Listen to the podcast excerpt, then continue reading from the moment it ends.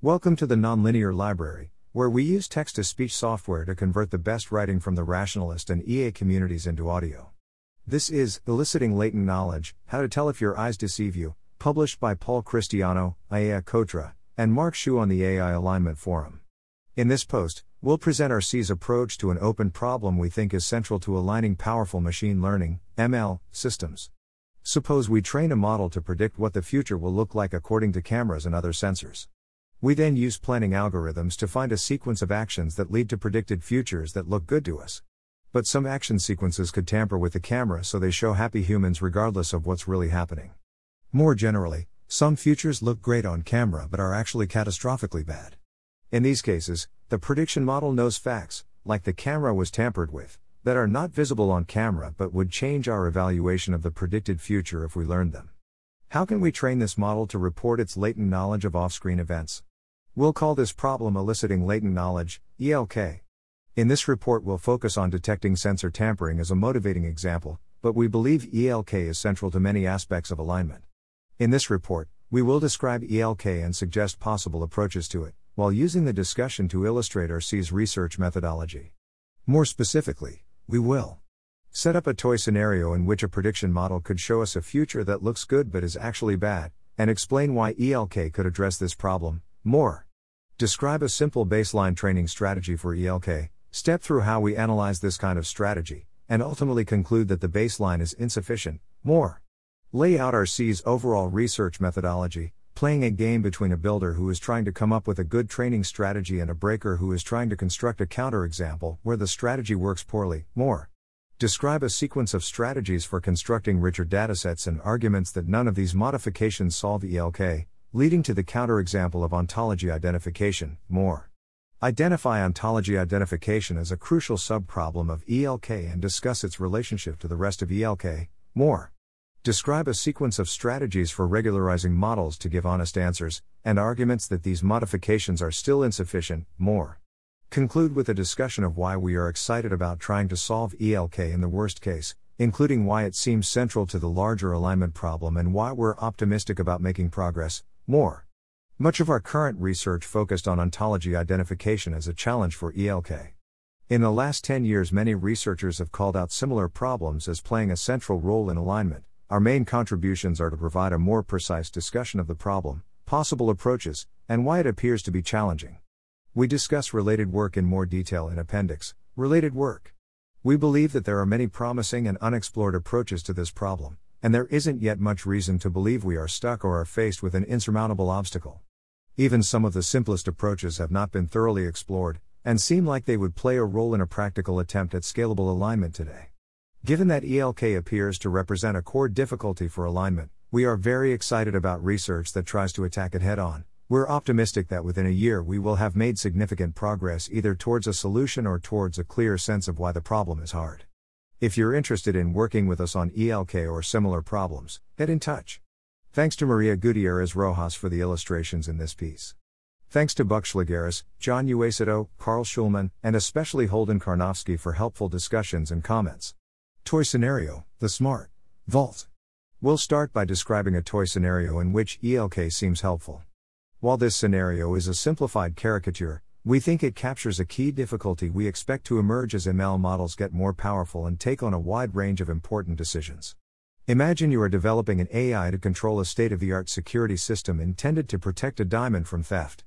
The security system, the Smart Vault, is a building with a vast array of sensors and actuators which can be combined in complicated ways to detect and stop even very sophisticated robbery attempts.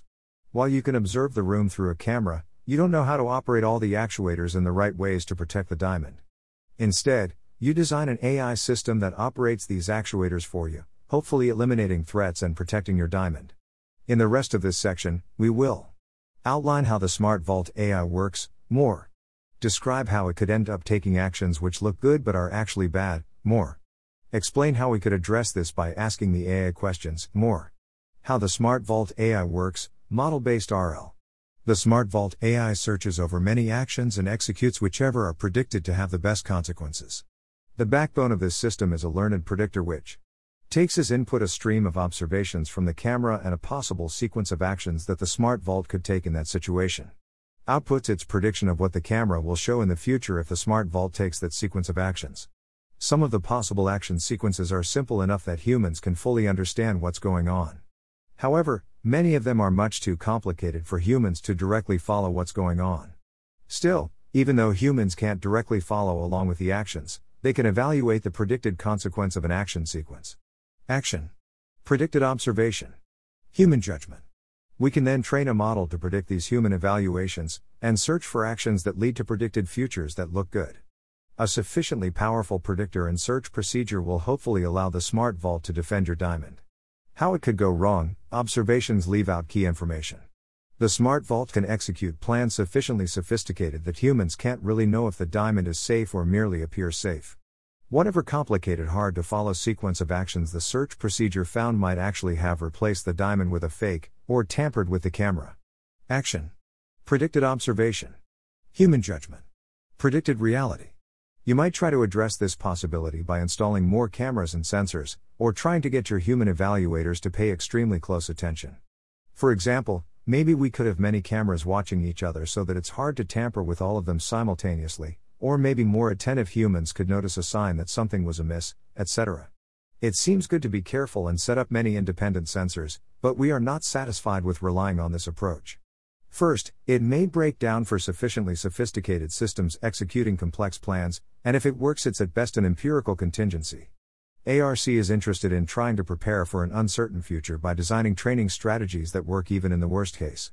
Second, it seems like an unnecessarily dangerous and unstable situation if we need to install more and more sensors in order to protect the diamond from the Smart Vault AI itself. If possible, we'd like to avoid a world where powerful AI systems are searching for plans to fool us, and holding back critical information about the situation. You could also avoid this risk by avoiding AI systems like the Smart Vault that select incomprehensible plans based on predicted consequences. However, we are worried about the world where this turns out to be a very effective strategy for powerful AI systems. In that world, there may be strong incentives for someone to build such AI systems, and despite our best efforts, someone may deploy them even if it came with significant risks.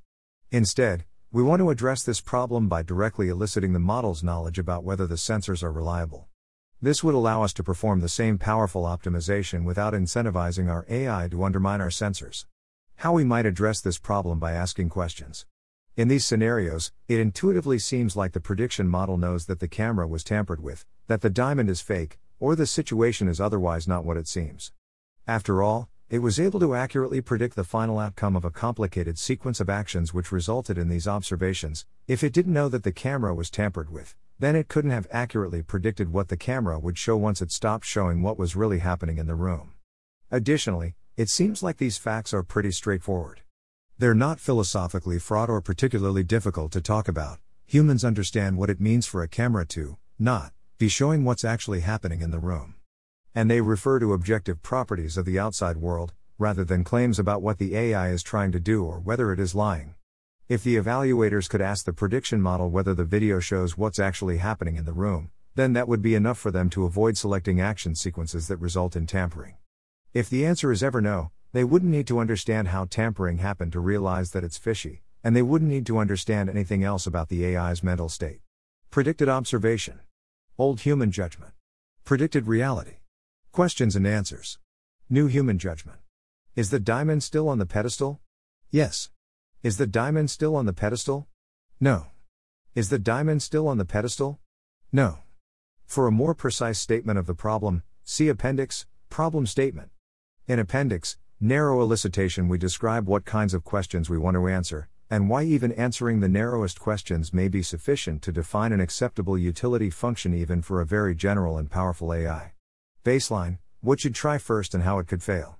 We can view the Smart Vault predictor as first figuring out what it should predict, and then extracting a predicted video. We can fine tune this model to also answer questions about the predictor's latent knowledge by adding a second head, which we'll call the reporter, that shares all the figure out what's going on computation with the predictor. In the rest of this section, we will present a naive training strategy for ELK, fine tune only on questions simple enough that humans are very confident of the right answer, and hope that the reporter also generalizes to honestly answering more complex questions. More. Walk through a counterexample to the training strategy, a description of a reporter which does well on the training distribution but does not honestly report undetectable tampering, more. Training strategy, generalize from easy questions to hard questions. Ultimately, we want to be able to ask the reporter questions like Is what I'm seeing on camera what's actually happening? In complex situations where humans aren't sure what's going on. We can't directly train it on these questions, since there's no way to generate reliable training data, our human evaluators would often answer incorrectly. However, we can train the reporter to answer questions in simpler situations where humans can be confident about what happened. For example, we could generate a dataset of scenarios in which a weak AI is operating the smart vault actuators, such that the humans can understand everything that's going on just by examining the video and action sequences. This weak, AI may sometimes attempt actions like sensor tampering, but only in a way that's extremely obvious to the human evaluators. Perhaps a reporter that correctly answers questions in the colored part of the space generalizes to honestly answering in the gray part of the space. This seems prima facie plausible to us, the prediction model already has to build up an understanding of the situation to make predictions, and the most natural way to answer questions may be to directly translate its understanding into human language. Counterexample Why this training strategy won't always work. In this section, we'll try to describe a plausible situation in which this training strategy learns a reporter that won't report undetectable tampering. We'll call this a counterexample to the strategy. We will construct a test case, a hypothetical world in which our counterexample is set, more. Describe the intended behavior of the reporter in this test case, more. Describe a bad behavior that the training strategy will learn instead of the intended behavior, that is, describe a reporter which answers easy questions perfectly, thus performing well in training, but does not honestly answer harder questions, more. Our ultimate goal is to find a training strategy for which we can't think of any counterexamples, despite trying hard. We discuss this methodology in more detail in section Methodology. Test case Prediction is done by inference on a Bayes-net. We can't exhaustively describe every possible feature of a hypothetical world when we're constructing a test case, but we won't need to. Almost all properties about a hypothetical world, like who is president in 2024, don't plausibly have any bearing on whether the strategy works. We only need to fill in the details that matter.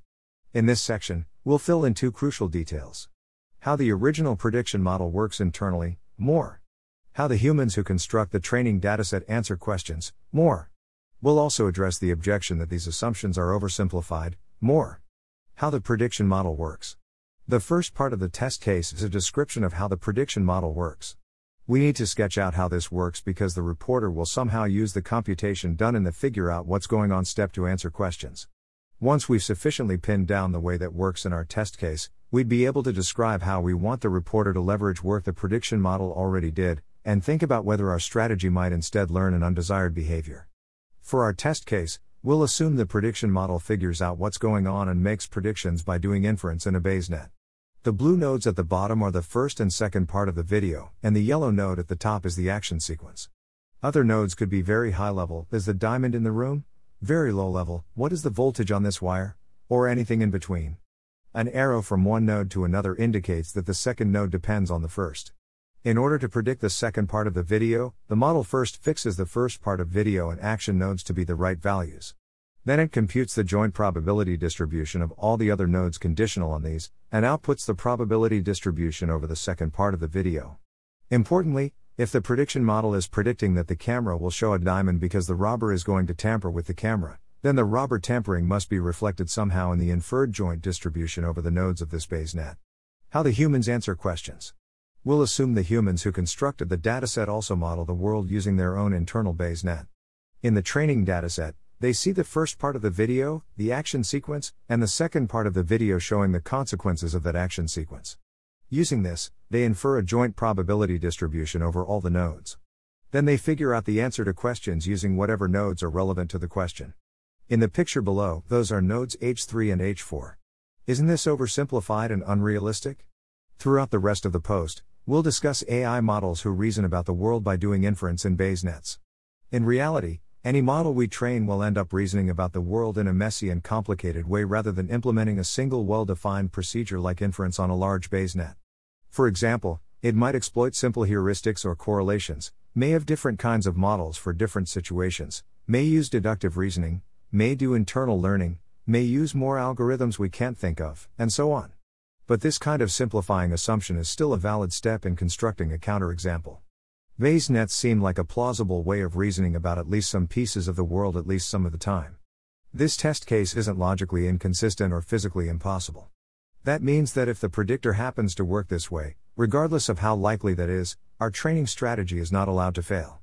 One of the benefits of our research methodology is that it allows us to focus on simple test cases where it's easy to understand how an AI could behave, and we think this lets us make faster progress. See section, Methodology. Moreover, we think that a realistic messy predictor is pretty likely to still use strategies similar to inference in Bayes nets, amongst other cognitive strategies. We think any solution to ELK will probably need to cope with the difficulties posed by the Bayes-net test case, amongst other difficulties. We've also considered a number of other simple test cases, and found that counterexamples similar to the ones we'll discuss in this report apply to all of them. More broadly, it just seems weird for a reporter that works for realistic predictors to fail in this test case. At first blush, there doesn't seem to be any reason that a reporter would be forced to lie or fail if the predictor happens to reason about the world by doing inference in a Bayes net. Indeed, we have a picture of what kind of thing an honest reporter could do in this case. See section, Intended Behavior. Overall, we don't think that the messiness of a realistic AI will make training an honest reporter easier. If anything, we think it would be harder. If we are able to solve ELK for all the simple test cases we've considered so far, including the Bayes net test case, we are interested in ultimately considering a wide range of messier systems that perform many different kinds of reasoning. This step is likely to eventually involve empirical experiments, but we believe that finding an approach that works for all the simple cases we can think of is a useful first step towards finding an approach that will work robustly in practice. Intended behavior, translate to the human's Bayesnet. Once the prediction model has figured out what's going on and gotten a joint distribution for all the nodes in its Bayes net, how do we want the reporter to use that data to answer questions? Intuitively, we expect each node in the human Bayes net to correspond to a function of the predictor's Bayes net. We'd want the reporter to simply apply the relevant functions from subsets of nodes in the predictor's Bayes net to each node in the human Bayes net. For example, the human may have a node representing where the diamond is, with possible values like inside the smart vault or inside a robber's pack or out of the country. The predictor may instead have a node for each x, y, z position whose value represents what is at position x, y, z. Then the value of the human's node is a simple function of the value of the predictor's nodes. We can loop over each location, check which of the human's options the x, y, z coordinates correspond to, and set the human node to that option. If the diamond is in a very distant place, the human node will be set to out of the country. After applying these functions, the reporter can answer questions using whatever subset of nodes the human would have used to answer that question. In this example, the reporter computes the answer using the values for human nodes H3 and H4. Notice that even though in the video it looks like the robber was stopped, the reporter will answer honestly because it simply computed its understanding of the situation and mapped that into the human's nodes. We'll call this reporter the direct translator. Bad behavior, do inference in the human Bayes net. Instead of mapping nodes in the predictor's Bayes net over to all the nodes in the human Bayes net, the reporter could instead only map over the first part of the video, action sequence, and its prediction for the second part of the video. It could then use the human inference procedure to figure out how a human would set all the nodes in their Bayes net if they saw that input. We'll call this reporter the human simulator. The direct translator fills in nodes in the human Bayes net with what the human should believe, while the human simulator fills them in with what the human would believe if they saw that video and action sequence. This means it will answer accurately in the training dataset, where a weak AI chose actions, but would switch to answering incorrectly if the stronger Smart Vault AI can come up with more sophisticated plans such that humans wouldn't be able to tell what happened from the video and action sequence. If our training strategy finds the human simulator, we'd be back to incentivizing the Smart Vault to tamper with sensors if doing so could fool the human. Would this strategy learn the human simulator or the direct translator? We produce training data for the reporter by asking a human to label videos. That means that the human simulator is in some sense the correct way to produce labels. Indeed, if the human ever makes a mistake, then the learning process would prefer the human simulator, which correctly copies the mistake. In this report, we won't worry too much about the human making mistakes that would favor the human simulator. We discuss this issue in much more detail in Appendix Data Errors. But even if the human never makes a mistake, then these two reporters have identical behavior on the training set, so they have identical loss. It's not obvious which one gradient descent would find. That possibility is enough to make us worried about our training strategy. We'd like to either find an argument that this approach won't fail, or else find a new approach. That's the focus of the rest of this report. In section Better Data, we discuss possible approaches for enlarging the training set in order to distinguish the human simulator from the direct translator. In section Regularization, we discuss approaches for preferentially learning the direct translator even if the two reporters behave identically on the training set. But first, we'll explain the general research methodology we use to approach this problem. Research methodology. Our research methodology can be described as a game between a builder who proposes an algorithm and a breaker who describes how it might fail. In the last section, we saw one informal round of this game. In the next sections, we'll go through a few more. In each round, the builder proposes a training strategy for eliciting latent knowledge, train the model on questions where humans can give confident answers. The breaker proposes a test case in which the strategy might fail. The prediction model and the human make predictions using different Bayes nets. The builder describes the desired reporter they hope will be learned in that test case, directly translating from the predictor's Bayes net to the human's Bayes net. The breaker describes a bad reporter that could be learned instead, doing inference on the human's Bayes net. The builder can then try to argue that the breaker's scenario is implausible. This may involve asking the breaker to specify more details of the scenario, then the builder identifies inconsistencies in the scenario or argues that actually the strategy would learn the desired reporter after all. If the builder succeeds, we go back to step 2 and the breaker proposes a new counterexample. If the breaker succeeds, we go back to step 1 and the builder proposes a new algorithm. Ultimately, we hope that this methodology yields either a solution to ELK that appears to work on paper, and which is therefore ready to start being tested in practice, or a test case that defeats all the algorithms we can think of and undermines our intuition that ELK ought to be possible. Why focus on the worst case? This methodology rules out a possible solution as soon as we've identified any case where it fails. It's worth discussing why we care so much about the worst case, why focus on problems that would only arise with very capable AI, and may never arise, instead of thinking about ways to align existing AI. We are afraid that an alignment strategy that works for human level AI may break down soon afterwards without leaving us enough time to develop new strategies. For example, any method that is predicated on AI systems being unable to outsmart humans may break down very rapidly as AI systems become superhuman in key domains. Moreover, it may be hard to study these phenomena, or get clear warnings that our approaches may break down, until the risk is very close at hand. These problems can be much worse if AI progress is very rapid. This concern is much of what makes misalignment so scary to us. To address this fear, we are very interested in developing alignment strategies that work no matter how far we scale up our models or what they learn. This is an ambitious goal, but we are tentatively optimistic and if possible we think it would change the landscape for alignment research. On the optimistic side, if it is possible to design an algorithm that works in the worst case, we think it might be easier than trying to design an algorithm that works in practice. By trying to solve the problem in the worst case, we can iterate quickly on greatly simplified examples, rather than needing to work with messy cases or wait on experimental results. We discuss these issues more in section Why We're Excited. What counts as a counterexample for ELK? In order to win, the breaker needs to argue that the fine tuned model gave an unambiguously bad answer to a question despite knowing better. That means they have to argue that the model understands the question. One sufficient condition is that the model can predict human answers to essentially arbitrary hypothetical questions in order to clarify the meaning of terms. The model's answer is unambiguously wrong. This usually means the question is about something concrete out there in the world that the human can easily understand, like the diamond is not in the room, and the situation is a central example of something, like tampering, rather than a border case. The model knows that its answer is wrong. This is most likely when the model is correctly predicting the observable consequences of an event, while simultaneously claiming that the event did not occur. For example, if the smart vault predicts that a given sequence of actions will lead to the camera showing a diamond, because it will replace the diamond with a convincing fake, then it is very likely that it understands that the diamond is not in the room. If the diamond was simply removed from the room and replaced, then this is a very unambiguous case. And if the model can predict human sentences about words like still in the room and diamond, then it should know how to answer questions like is the diamond still in the room? In our counterexample, the human simulator answers questions incorrectly regardless of how straightforward the question is and how well the predictor understands the world and natural language. We will generally focus on this kind of crisp and unambiguous counterexample. Eventually, we may find a training strategy for which there are no crisp counterexamples, where we sometimes look at what the model did and say, well, maybe that's a mistake, we're not sure, but we never say that was definitely a failure. Simply dealing with the crisp counterexamples would already be a very promising step. When we want to be more precise, we may call this the narrow version of ELK because we are focused on unambiguously wrong answers to straightforward questions about the world, rather than dealing with tricky border cases or deeply confusing situations.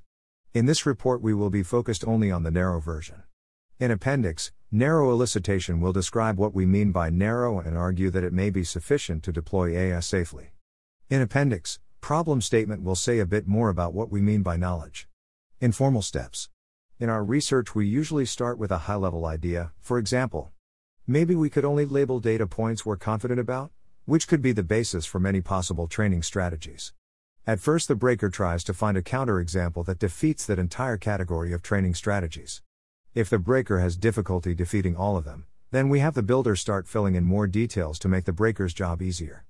In this report, we will almost always leave many details unspecified because we don't think they are important to the breaker's counterexample. We very rarely need to get fully precise about either the strategy or the counterexample to feel like we know who is going to win the game, and therefore we can go back to step 1. With that said, the guiding principle is that it should always be possible to get more precise if needed. Leaving things vague is a shortcut similar to a mathematician leaving a proof informal because they expect it could be formalized if needed. If it turned out that a vague counterexample couldn't be turned into a more precise counterexample, then that would be a sign that we had overstepped our intuitions and should be more careful. Can we construct a dataset that separates correct from looks correct to a human? Intuitively, the issue with the baseline training strategy was that even though we picked a dataset where humans would always be able to tell what happened, it still only contains human judgments about videos and actions. There was no reason for the reporter not to just imitate human judgments, that strategy performed perfectly, and would outperform if the human made mistakes. If we had a ground truth label instead of just the human's judgment, we'd be in better shape. If we could somehow construct a training dataset where humans seeing the video and actions wouldn't be able to tell what happened, but we have some other way of knowing what really happened that we use to reward the reporter, this would advantage the direct translator over the human simulator. Maybe that's enough to ensure we don't learn any bad reporters? Unfortunately, none of these strategies seem sufficient for solving ELK in the worst case. In particular, after considering strategies like debate, iterated distillation and amplification and imitative generalization, and even assuming that every other counterexample to those strategies could be overcome, we believe they still don't address ELK. In this section, we'll propose three strategies and discuss counterexamples to each of them. Ask a human to come up with tricky ways to operate the smart vault that another human might misunderstand, and then have that human operator label data themselves. More. Have a human use AI assistance to consider new hypotheses about the world, learn new things, and generally get better at figuring out what's going on. More. Have a human adopt whatever changes to their Bayes-Net maximize their ability to predict what happens next in a video, more. Because these strategies are insufficient on their own, we believe we must introduce some kind of regularizer or inductive bias to ensure we learn the direct translator. We'll return to regularization in section, regularization. Strategy Have a human operate the smart vault and ask them what happened. We could have a trusted human manually operate the smart vault's actuators, and try to fool other humans watching them. Because they have the advantage of making the plans themselves, they may be able to generate attempts at tampering that would fool other humans of similar intelligence. If the operator produces the labels instead of the observer, then we can get correct labels about a broader set of situations than before. How this defeats the previous counterexample. The counterexample to the baseline strategy was the human simulator, a reporter that does inference from observations in the human BayesNet. But here we are labeling our training data using the human operator's understanding of the situation rather than the human observer's understanding. The operator can understand the consequences of their own actions much better than an observer, because they chose their action to have a particular effect in the world, for example, tamper with the camera. The operator first sees the first part of the video, then looks around for a consideration or idea they could use to get the effect they want, and chooses their action based on that. This means they'll have unusually confident and accurate values for particular variables as in their Bayes net corresponding to the ideas they focused on. Suppose there are a hundred software vulnerabilities a human could think of in the Smart Vault camera if they went looking for one. Maybe after thinking for a bit, the operator comes up with vulnerabilities 7, 9, and 42, and builds their plan around vulnerability 9. Meanwhile, a human observer looking at the video and actions might think of vulnerabilities 12, 90, and 17, and find that none of them seem to have been exploited, it would seem to them like tampering didn't occur because they didn't happen to think of the particular idea that the operator did. This means a reporter that simulates the human observer's inference from the videos and action sequence will answer incorrectly whenever the observer would fail to think hard about whichever considerations the operator did. The direct translator would perform better by trying its best to answer honestly in such cases. Note that sometimes the human operator may think of something that even the AI is fooled by, in which case the direct translator would also get dinged for answering incorrectly, but we hope it at least avoids getting unnecessarily penalized. New counterexample better inference in the human BayesNet. The operator understands something the observer doesn't, but the process of choosing their action still takes place within the human BayesNet. If the operator explained their plans to the observer, the observer could then follow how it worked. This suggests a counterexample. Imagine the reporter could do perfect inference from observations in the human Bayes net. This would be like simulating a human observer who systematically checks for signs of all 100 software vulnerabilities that the human operator could have come up with to exploit, meaning they'll understand that the action sequence is exploiting vulnerability 9 when they consider that hypothesis. This model would get a perfect loss on the training distribution. While it's computationally intractable to do perfect inference in the human Bayes net, we can modify this setup slightly to construct a better counterexample. The reporter could simply do the best inference it can in the human Bayes net, given its predicted video. This bad reporter would sometimes answer questions incorrectly, but only when the predictor itself fails to recognize the human operator's tampering and in that case, the direct translator would also answer incorrectly. There are no data points in the training distribution which give an advantage to the direct translator anymore.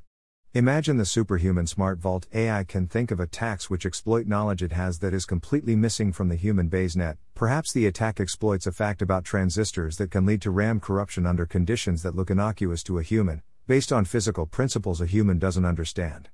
The bad reporter will fail to report tampering in that case, while the direct translator would. Strategy Have AI help humans improve our understanding. If the new concern is that there may be important features of the world that humans don't understand, we can try to improve human understanding and change the human BayesNet. Individual humans can extend their BayesNet by reading books, studying things in school, considering arguments and thought experiments, and so on. Humanity collectively can improve and extend it by making new empirical observations, proposing new hypotheses, designing and performing experiments, and so on. We'll use the term doing science to refer collectively to all the normal processes humans use to modify their Bayes net, though they are more ubiquitous and less glamorous than that term may suggest. If AI systems are learning extremely quickly, then there's no reason to think that the traditional process of doing science could keep up, but we could hope to somehow use AI systems to help automate the process.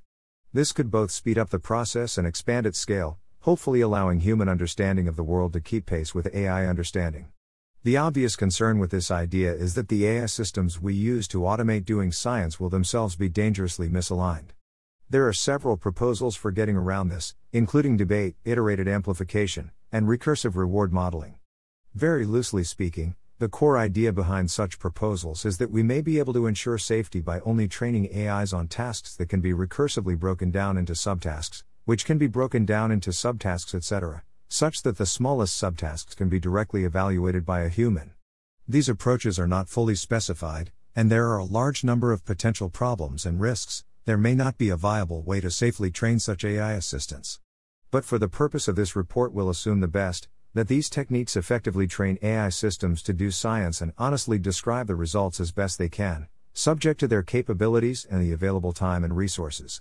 ARC is currently focused on the kinds of issues described in this report because Paul has spent some time exploring possible obstacles to proposals like debate and amplification, and he currently considers the most severe difficulties to be ones that come up even in this optimistic case. If we use such assistance to improve the human operator's understanding of the world as much as possible, then we can have these AI assistants help a human operate the smart vault using the best understanding that they've developed rather than the human's initial understanding. This could further expand the set of situations where the human operator can provide correct labels. There are a huge number of details about the procedure we use to train AI assistants that we're leaving vague in this report because we believe our counterexample will apply to all of them. How this defeats the previous counterexample. Our previous reporter used the human's original BayesNet to answer questions.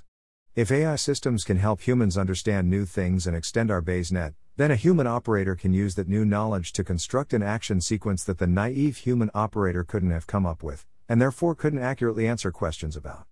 Even ideal inference in the original human Bayes net would not correctly understand that strategy, so the bad reporter from the previous section would label such data points incorrectly. New counterexample gradient descent is more efficient than science. Our predictor's Bayes net was found by gradient descent because it explained the training data really well, while the expanded human Bayes net was produced by a faster and more thorough version of humans doing science, extending and improving our Bayes net by making changes that we understand.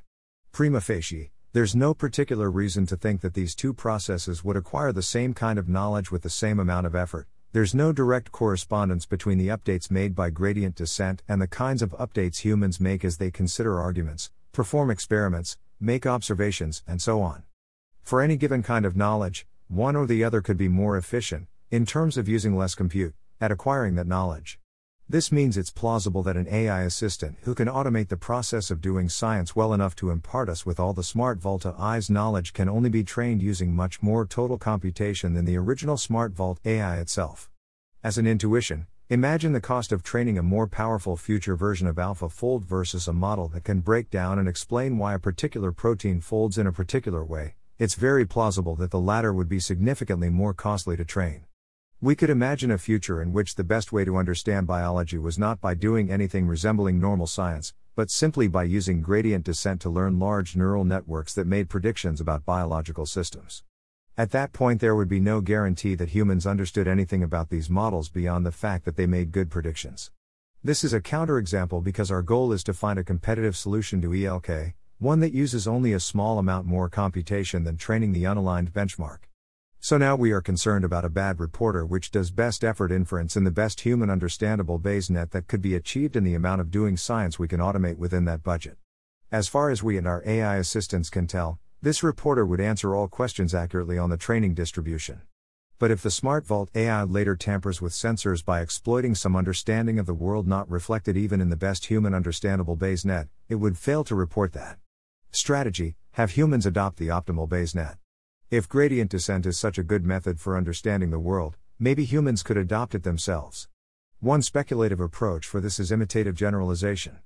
Roughly speaking, imitative generalization considers the space of changes the humans could make to their Bayes net.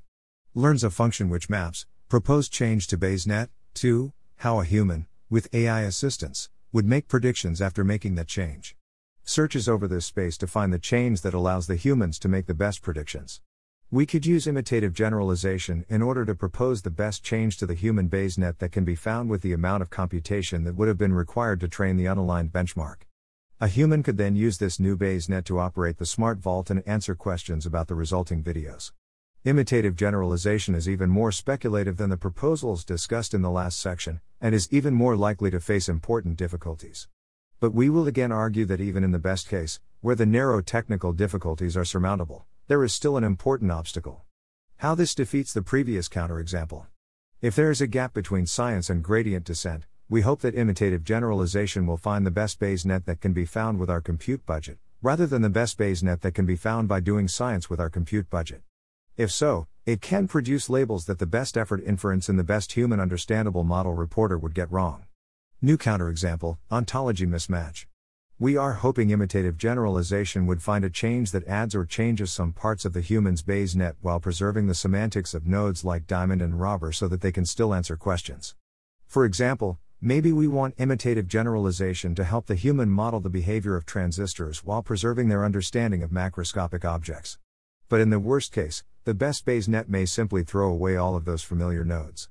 If this happens, it's not at all clear how the human can use the resulting model to produce labels about anything other than the observations themselves. So are we just stuck now? If we're assuming that the normal process of human science cannot find this Bayes net, unless it uses much more computation than the unaligned benchmark, then are we stuck?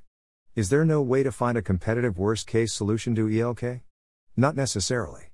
We may not have been able to find this Bayes net by doing science, but we don't have to use our normal procedure of doing science to understand it once we have it. We can directly look at the Bayes net and see how it's making predictions about the second part of the video. It's as if the aliens simulating our universe handed us the code that runs the simulation we're in, and enough compute to run it on, and the renderer that turns the code into a video where we can watch ourselves walking around and talking. Maybe it would have taken human civilization tens of thousands of years to figure out the rules underlying this simulation, but if we could leverage the fact that we can examine the simulation as it's stepping forward and rendering the video, we may be able to speed that up a lot. Intuitively, Once we hit upon the true correspondence between the parts of the simulation and mundane reality as we know it, it could be really obvious that it's correct, our understanding might click into place. We may be able to figure this out in much less time than it would have taken to do science well enough to construct the simulation in the first place. For example, maybe this process would take us a mere few years. And if we believe we could quickly recognize the true correspondence, then maybe we could use that to define a loss function to train a reporter. However, we aren't satisfied by saying maybe humans could easily recognize the right correspondence between the Bayes net and concepts they care about. We want to actually describe how they would recognize that a correspondence is actually correct, for any Bayes net they might be handed. We don't expect to have time to run that procedure, but we want to convince ourselves that a team of humans, or a debate amplification tree, could run it with enough time. So even though may not immediately be stuck, this does effectively bring us back to square one. A human, with their AI assistance, is staring at a Bayes net which makes great predictions, and wants to figure out how to use it to answer questions about all the concepts they actually care about like the diamond being in the room. We believe there should be some correct reporter, and we can label a bunch of points to help find it, but if we search for a reporter in the naive way, we might get a human simulator. Ontology identification. ELK refers to the general problem of eliciting latent knowledge from a model trained with gradient descent. We use ontology identification to refer to the special case where the learned model takes the simple form of inference in a probabilistic model that corresponds in some way to the human model, such that the key challenge is to figure out that correspondence. The remainder of this report, other than appendix, learned optimizers, is focused on ontology identification in particular. In this section, we'll discuss what kind of mismatches we might end up with between the AI's ontology and our own, more. The relationship between this narrower problem and the overall problem of ELK, more. Examples of ontology mismatches. The paradigmatic example of an ontology mismatch is a deep change in our understanding of the physical world. For example, you might imagine humans who think about the world in terms of rigid bodies and Newtonian fluids and complicated stuff we don't quite understand, while an AI thinks of the world in terms of atoms and the void.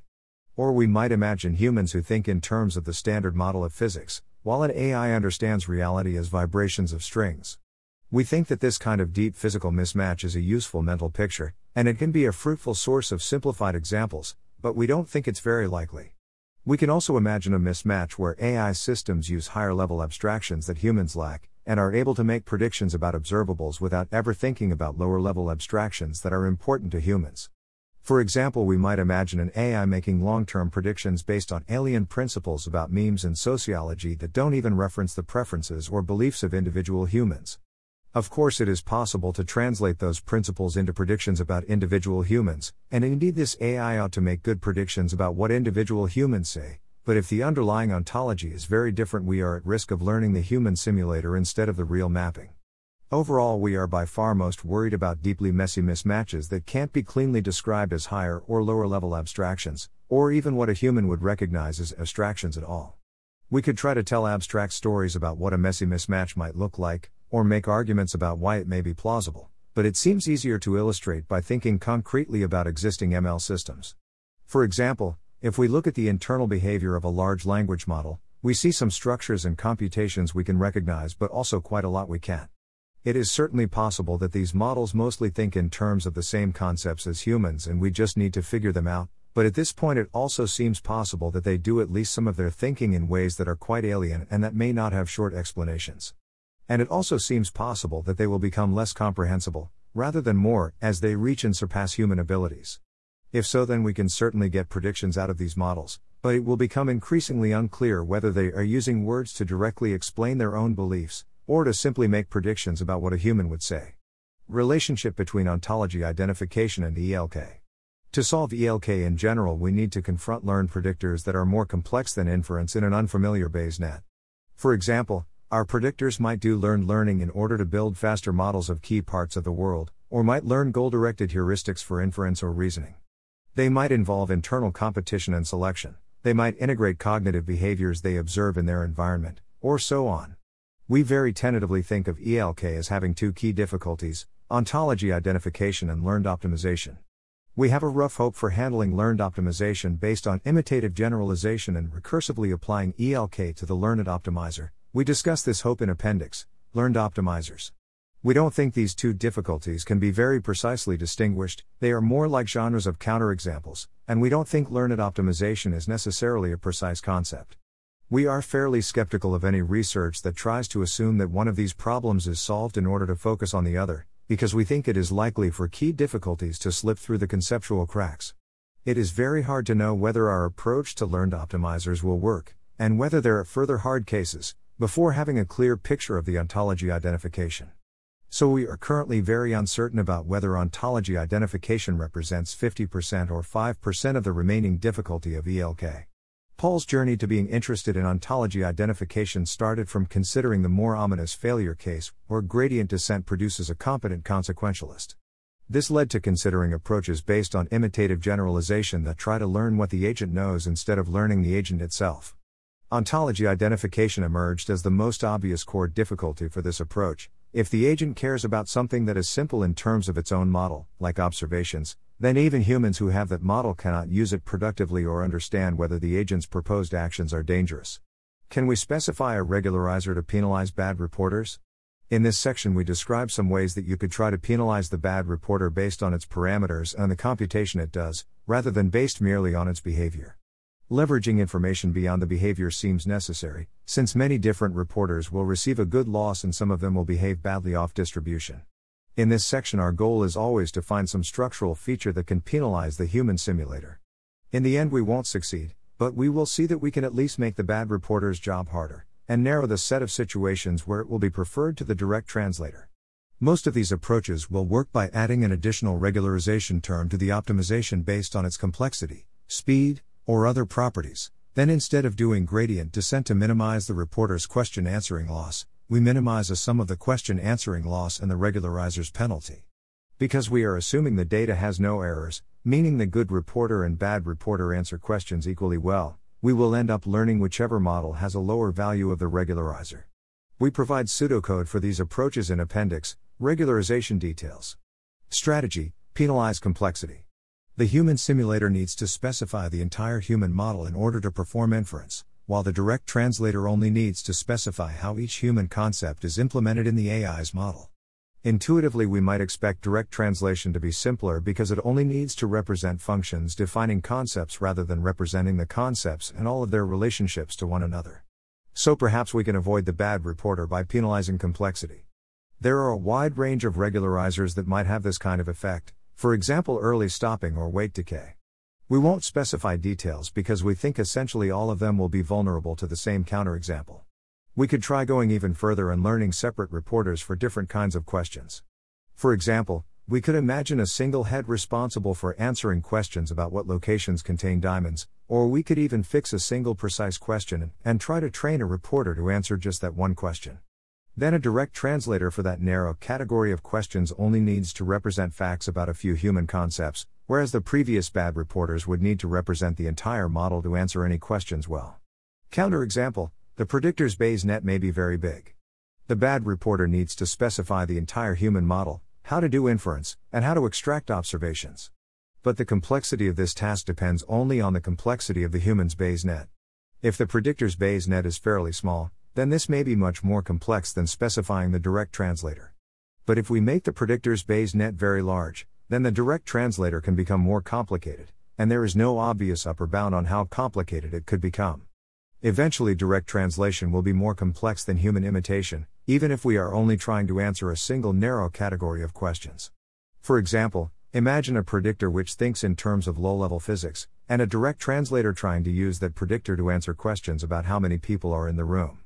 If we add more and more layers of abstraction between the humans and AI's model of physics, first rigid bodies, then molecules, then atoms, then fields, it's plausible that the direct translator must use more and more complex functions to map between the low level nodes in the predictor's Bayes net and the nodes in the human Bayes net corresponding to how many people are in the room. This example isn't particularly realistic, and it could not be scaled indefinitely since the physical world only has finite complexity but other kinds of abstraction mismatches seem like they could also make direct translation more complicated. For existing deep learning models, whose inner workings appear quite complex, it's already plausible that translation is quite complex even if it is ultimately possible. Strategy Penalize computation time. Human imitation requires doing inference in the entire human Bayes net to answer even a single question. Intuitively, that seems like much more work than using the direct translator to simply look up the answer. We could try to exploit this by penalizing reporters that use a lot of computation, or to simply limit the amount of computation the reporter can do. As before, we can also consider the time required to answer a single question, hoping that the direct translator can answer individual questions relatively quickly while the human simulator needs to do inference in the human model to answer even a single simple question. At first blush, this is vulnerable to the same counterexample described in the last section. As we make the predictor's Bayes net bigger and bigger, the amount of work done by the direct translator may scale up. For example, if the predictor's Bayes net has 1013 nodes, then it becomes quite possible that answering almost any question will require looking at many nodes and doing something with them, which can be quite costly even if what you do with each node is quite cheap. If the human simulator had a constant time complexity, then this would be enough for a counterexample. But the situation is a little bit more complex, because the human simulator we've described is one that tries its best at inference. This opens a possibility for the direct translator to win. The predictor already needed to do inference in its own Bayes net, and the direct translator may be able to effectively reuse that inference rather than starting from scratch. And that benefit may scale up as we make our AI bigger and bigger, and therefore give the direct translator an enduring benefit. If this approach were promising, it would raise practical questions about the reporter's architecture. But we won't get into those details, because for now we are focused on more conceptual difficulties with the approach. Counterexample inference may not be too hard in the human Bayesnet. This approach doesn't work well if the inference problems occurring during training are not too hard. For example, if it was possible to do exact inference in the human Bayes net, then the computational cost of the inference step would again be a constant independent of the predictor's Bayes net, and for sufficiently large Bayes nets, direct translation would again be more expensive. It's implausible for exact inference to be tractable, because the real world contains all kinds of exponentially challenging inference problems. As an extreme case, if we observed an encrypted ciphertext, then it would be prohibitively difficult for the AI to infer the unencrypted plaintext. However, it's not clear whether the human simulator actually needs to solve any of these arbitrarily complex inference problems in order to get a perfect loss.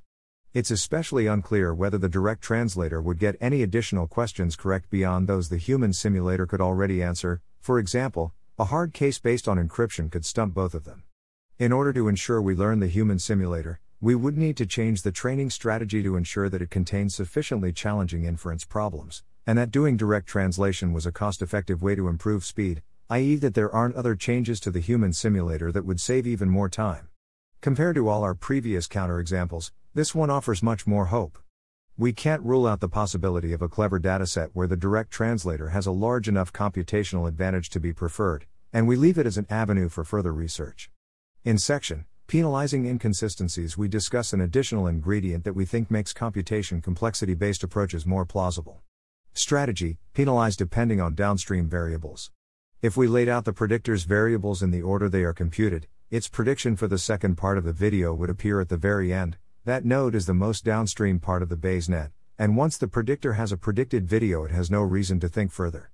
Intuitively, it's pretty suspicious if a reporter depends on this very final node. The direct translator should instead depend on variables that are much further upstream, rather than looking at the observations of a diamond, it is actually looking at the nodes corresponding to the diamond, which the predictor computed en route to predicting the video. This suggests a possible approach to penalizing reporters, allow them to choose which of the predictor's activations they depend on, and then penalize them based on the total computation performed to compute all of those activations. This is similar to attaching a question answering head to a neural network at every layer and then preferring heads that branch off from earlier layers. If the reporter was allowed to spend arbitrarily long computing its answer, then this would incentivize it to read the very earliest parts of the predictor, the inputs and stochastic nodes, and then rederive all of the predictor's results from that. But we can avoid this by additionally penalizing the computation the reporter performs, as in the ordinary penalized computation idea. For pseudocode corresponding to this new training strategy, see Appendix, downstream details. If we imagine the predictor computing facts sequentially, effectively simulating reality for longer and longer time periods, then the direct translator only has to compute up through time t in order to answer questions about time t, but the human simulator needs to keep computing until it has figured out all of the observations, so that it can run human inference on the full video. For example, consider the case when a robber tampers with the camera and steals the diamond, and then after they're long gone, the human gets a clue they can observe on video that the theft occurred. For example, maybe the robber put up a fake screen that later rips. The honest reporter can answer the question Is the diamond in the room? with no as soon as the predictor has figured out that the robber steals the diamond, whereas the human simulator must wait until the predictor has simulated whether the theft will be detectable to a human, by the end of the second video, before answering yes or no. Counterexample What the human will believe can be understood before what is actually true. If the predictor does a lot of computation, then it is extremely expensive for the reporter to look at downstream nodes. It will often make more sense for it to look at nodes gradually, starting from the beginning of the predictor's computation. It can then answer the question as soon as it has a good enough idea about the answer. In order to answer as fast as possible, a reporter can benefit from looking for any argument that the answer can already be determined given what it knows so far. If the predictor's Bayes net is so big that the cost of inferring the value of an additional node is massive, it can be worth spending a lot of computation searching for such an argument, since even a small probability of avoiding further inference has a big payoff. Suppose we've asked our reporter whether the diamond is in the room. In our ideal world, we'd want the reporter to search for any argument that the diamond is actually in the room, and only stop once it finds such an argument. But the reporter could answer even more quickly by stopping whenever it found an argument that either the diamond will be in the room or the human will believe the diamond is in the room. If this ever helps on the training set, then we can learn a bad model that uses this heuristic instead. To see how this can lead to bad behavior, consider a robber who plans to steal the diamond but first tampers with the camera so that it will always show the diamond remaining safe. The robber is very competent and so has ensured that there is no way a human will have any clue about the tampering. They will actually carry out the theft only if they can do so undetected. At the time that tampering occurs, it's not clear whether the robber will steal the diamond, but it is clear that the human won't believe that the diamond was stolen. If our bad reporter can notice this fact, it will immediately say that the diamond was not stolen. This is exactly the behavior we wanted to avoid. Strategy Penalize reporters that work with many different predictors. The translator is like a dictionary, translating nodes from the predictor's Bayes net to nodes in the human Bayes net. In order for the translator to tell whether there is a diamond in the room, it might test whether the 38th node and the 187th node are equal. So the translator only works well if those two nodes actually represent the concepts the translator treats them as representing. There are similar dependencies for every concept, so translation depends on many precise details of the predictor's Bayes net, and there are many ways to change the Bayes net that will cause the translator to start giving gibberish answers. However, the human simulator only needs to look at the nodes in the predictor's Bayes net that represent the first and second part of the video. If we change the predictor's Bayes net in a way that doesn't change the way it represents the videos, the human simulator will still give consistent answers to questions. That means the human simulator works well with many more possible predictors. We could potentially learn the direct translator instead of the human simulator by including a penalty term like log hash of predictors that the reporter works well with, alongside our penalty for complexity or computation time.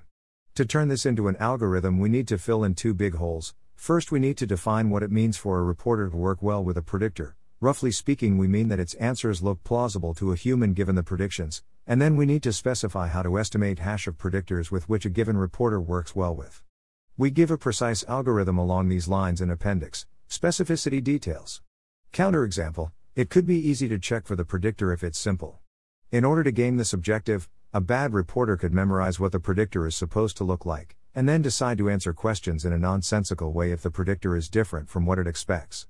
If the predictor is exactly like it expects, then it can answer questions just like the human simulator.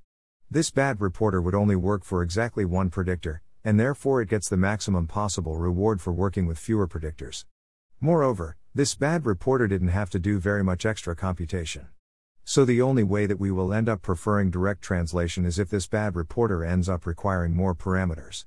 This is superficially plausible because the bad reporter needed to memorize the intended predictor. Unfortunately, this doesn't help very much if the predictor's Bayes net is very simple to describe. And it seems possible to have a Bayes net which is simple to describe, meeting the criteria of this counterexample, but which has a huge number of nodes and arrows, meeting the criteria needed to counterexample the complexity and computation penalties.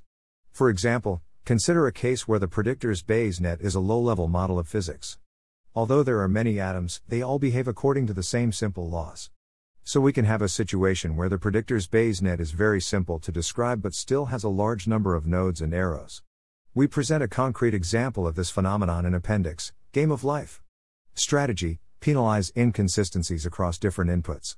While we are training our reporter, we could run the same predictor on many different inputs and look for patterns or relationships across the reporter's outputs. This might allow the human to notice irregularities even if its answers in each individual situation look perfectly reasonable. For example, the human might notice two worlds with nearly identical actions and observations, where tampering is obvious in one but not the other. If the reporter describes tampering in the world where it is obvious but not in the other world, it may be a tip off that it is a human simulator who describes tampering if and only if a human could detect it.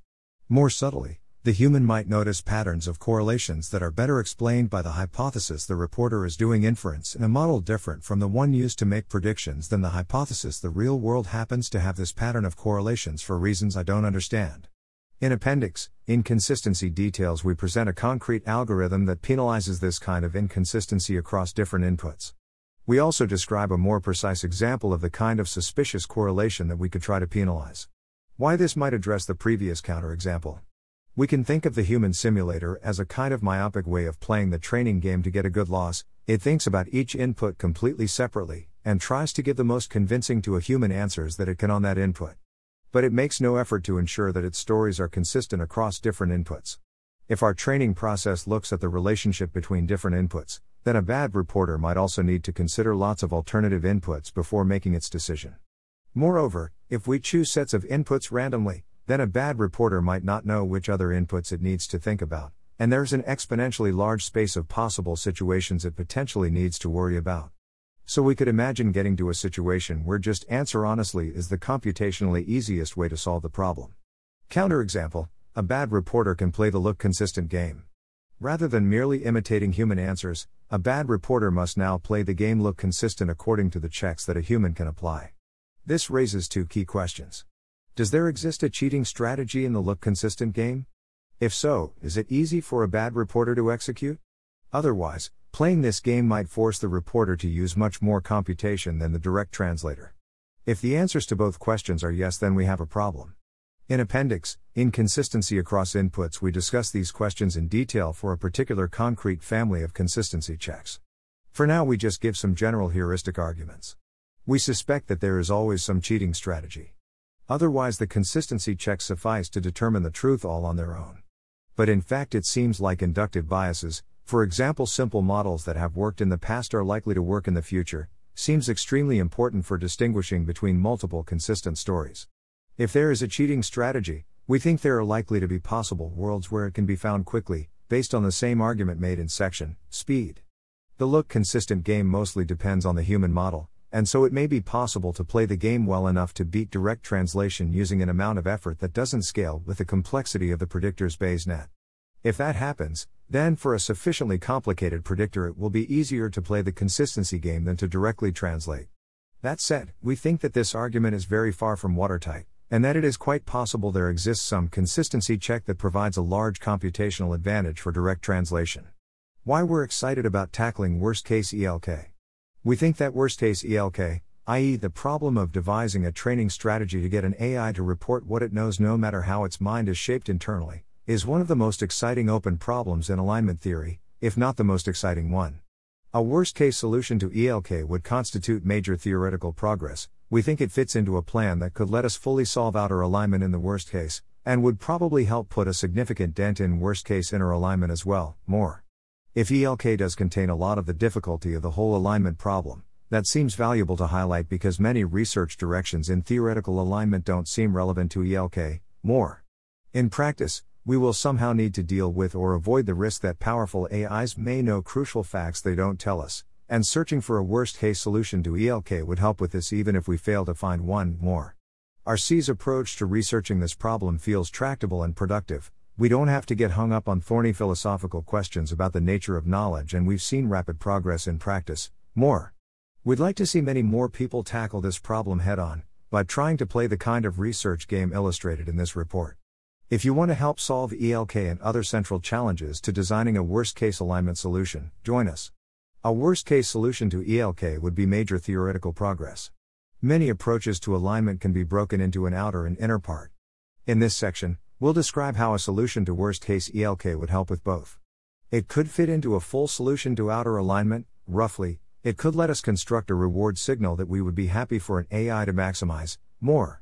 The thinking also feels relevant for inner alignment. Roughly, it could help us ensure that we learn an AI that is actually optimizing a desirable goal rather than only optimizing it for instrumental reasons on the training distribution, more. It may be sufficient for building a worst case solution to outer alignment.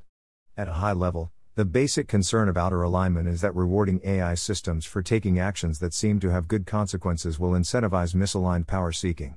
If we solve ELK in the worst case, we believe it'd be possible to combine this solution with ideas like imitative generalization, amplification, and indirect normativity to construct reward signals that we would be happy for AIs to actually maximize. These ideas are still rough, and we expect our picture to change, but in this section we'll illustrate the high level hope in broad strokes. As a silly example, let's say it turns out that the most efficient task for training extremely intelligent AI systems is making delicious cakes. Cakey is our unaligned benchmark. Its training process involves repeatedly making cakes and getting a score based on how delicious its cake was on a scale from 1 to 10. Eventually, once Keiki gets really smart, it launches a coup and installs a draconian surveillance state to force all humans to rate all its cakes as 10s for the rest of time. To avoid this fate, we hope to find some way to directly learn whatever skills and knowledge Keiki would have developed over the course of training without actually training a cake optimizing AI. If successful, we can ask a human, with AI assistance, to use those skills to do good things. Very roughly, we hope we can do something like this. Use imitative generalization combined with amplification to search over some space of instructions we could give an amplified human that would let them make cakes just as delicious as Keikis would have been. Avoid the problem of the most helpful instructions being opaque, for example. Run this physics simulation, it's great, by solving ELK, i.e., finding a mapping from whatever possibly opaque model of the world happens to be most useful for making superhumanly delicious cakes to concepts humans care about, like people being alive. Spell out a procedure for scoring predicted futures that could be followed by an amplified human who has access to a Keiki's Great World model, and b. the correspondence between it and human concepts of interest. We think this procedure should choose scores using some heuristic along the lines of make sure humans are safe, preserve option value, and ultimately defer to future humans about what outcomes to achieve in the world. We go into much more detail in Appendix Indirect Normativity. Distill their scores into a reward model that we use to train hopefully aligned Keiki, which hopefully uses its powers to help humans build the utopia we want.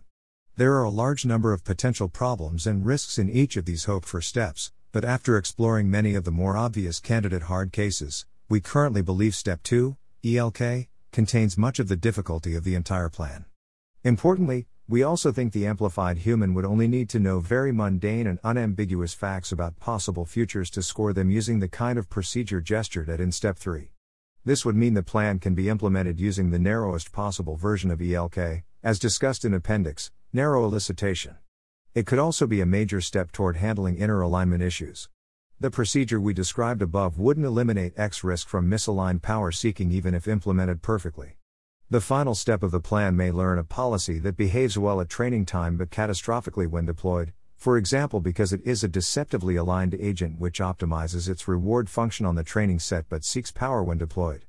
However, we believe that the same techniques required to solve ELK would likely be directly applicable to deceptive alignment.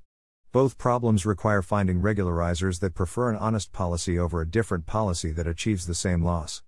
And we can potentially address deceptive alignment by using imitative generalization to learn what the agent knows instead of learning the agent itself. Although ELK seems crucial, it is much narrower than alignment. ELK seems like it would be a major step towards alignment, it's also a good candidate for a subproblem that is hiding all the real meat of the problem. That said, it also feels like a narrow slice of the problem in that it excludes many of the problems that researchers in alignment theory focus on. In particular, we aren't engaging with the complexity or incoherence of human values, worrying about the incentives of powerful optimizers, clarifying the concepts of agency or corrigibility, searching for milder forms of optimization or thinking about Goodharting, designing a philosophically competent reasoner, specifying counterfactuals or an adequate decision theory. Defining honesty or what it means to really understand what a model is doing. Some of these problems will likely emerge in a quest to solve ELK, but we think that it's much harder to solve a problem, or even predict what exactly we want out of a solution, until we are looking at a concrete situation where we need a solution. So we think that the first steps of working on ELK are very different than the first steps of working on any of these other problems, and that it is likely to be more productive to start with the first steps of ELK. We have to avoid this risk in reality, and worst case theory helps. Intuitively, it seems like we'd be in very bad shape if intelligent AI systems were making tons of important decisions while understanding all sorts of basic and critical facts about the consequences of their actions which they don't tell us about. People who are generally optimistic about AI alignment working out in practice seem to implicitly believe one of the following two things. ELK will end up being easy, even for arbitrarily intelligent AIs, for example, perhaps the baseline strategy of training AIs to answer questions we're confident about will in fact cause them to generalize to honestly answering harder questions, or else we'll come up with some other strategy that works in practice for eliciting what the AI knows, for example, mechanistic interpretability. The ontology identification counterexample in particular will never really come up. ELK will eventually be an issue for superintelligent AIs, but we can get away with only training weaker AIs using techniques like debate or recursive reward modeling, which ultimately break tasks down into pieces that humans can understand, and perhaps using interpretability to reduce the risk of deceptive alignment. Those weaker AIs can then help us get to a more stable and sustainable positive outcome, for example, by solving alignment themselves.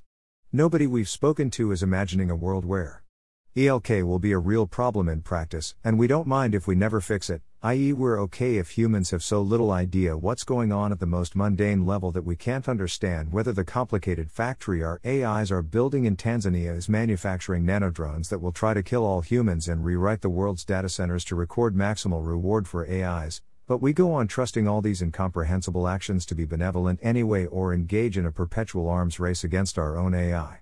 If we solve ELK in the worst case, then we no longer have to rely on hope and are significantly more likely to survive in worlds where AI progress is fast or humanity's response is uncoordinated. This is ARC's Plan A. This research seems valuable even if we can't solve it in the worst case.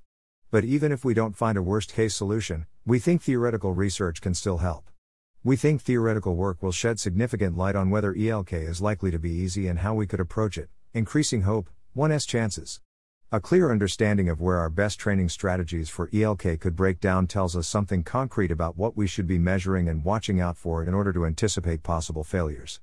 Theoretical research generates a menu of possible training strategies that overcome potential difficulties. Having thought about these approaches in advance makes it easier to quickly adapt if experiments show that existing methods are breaking down.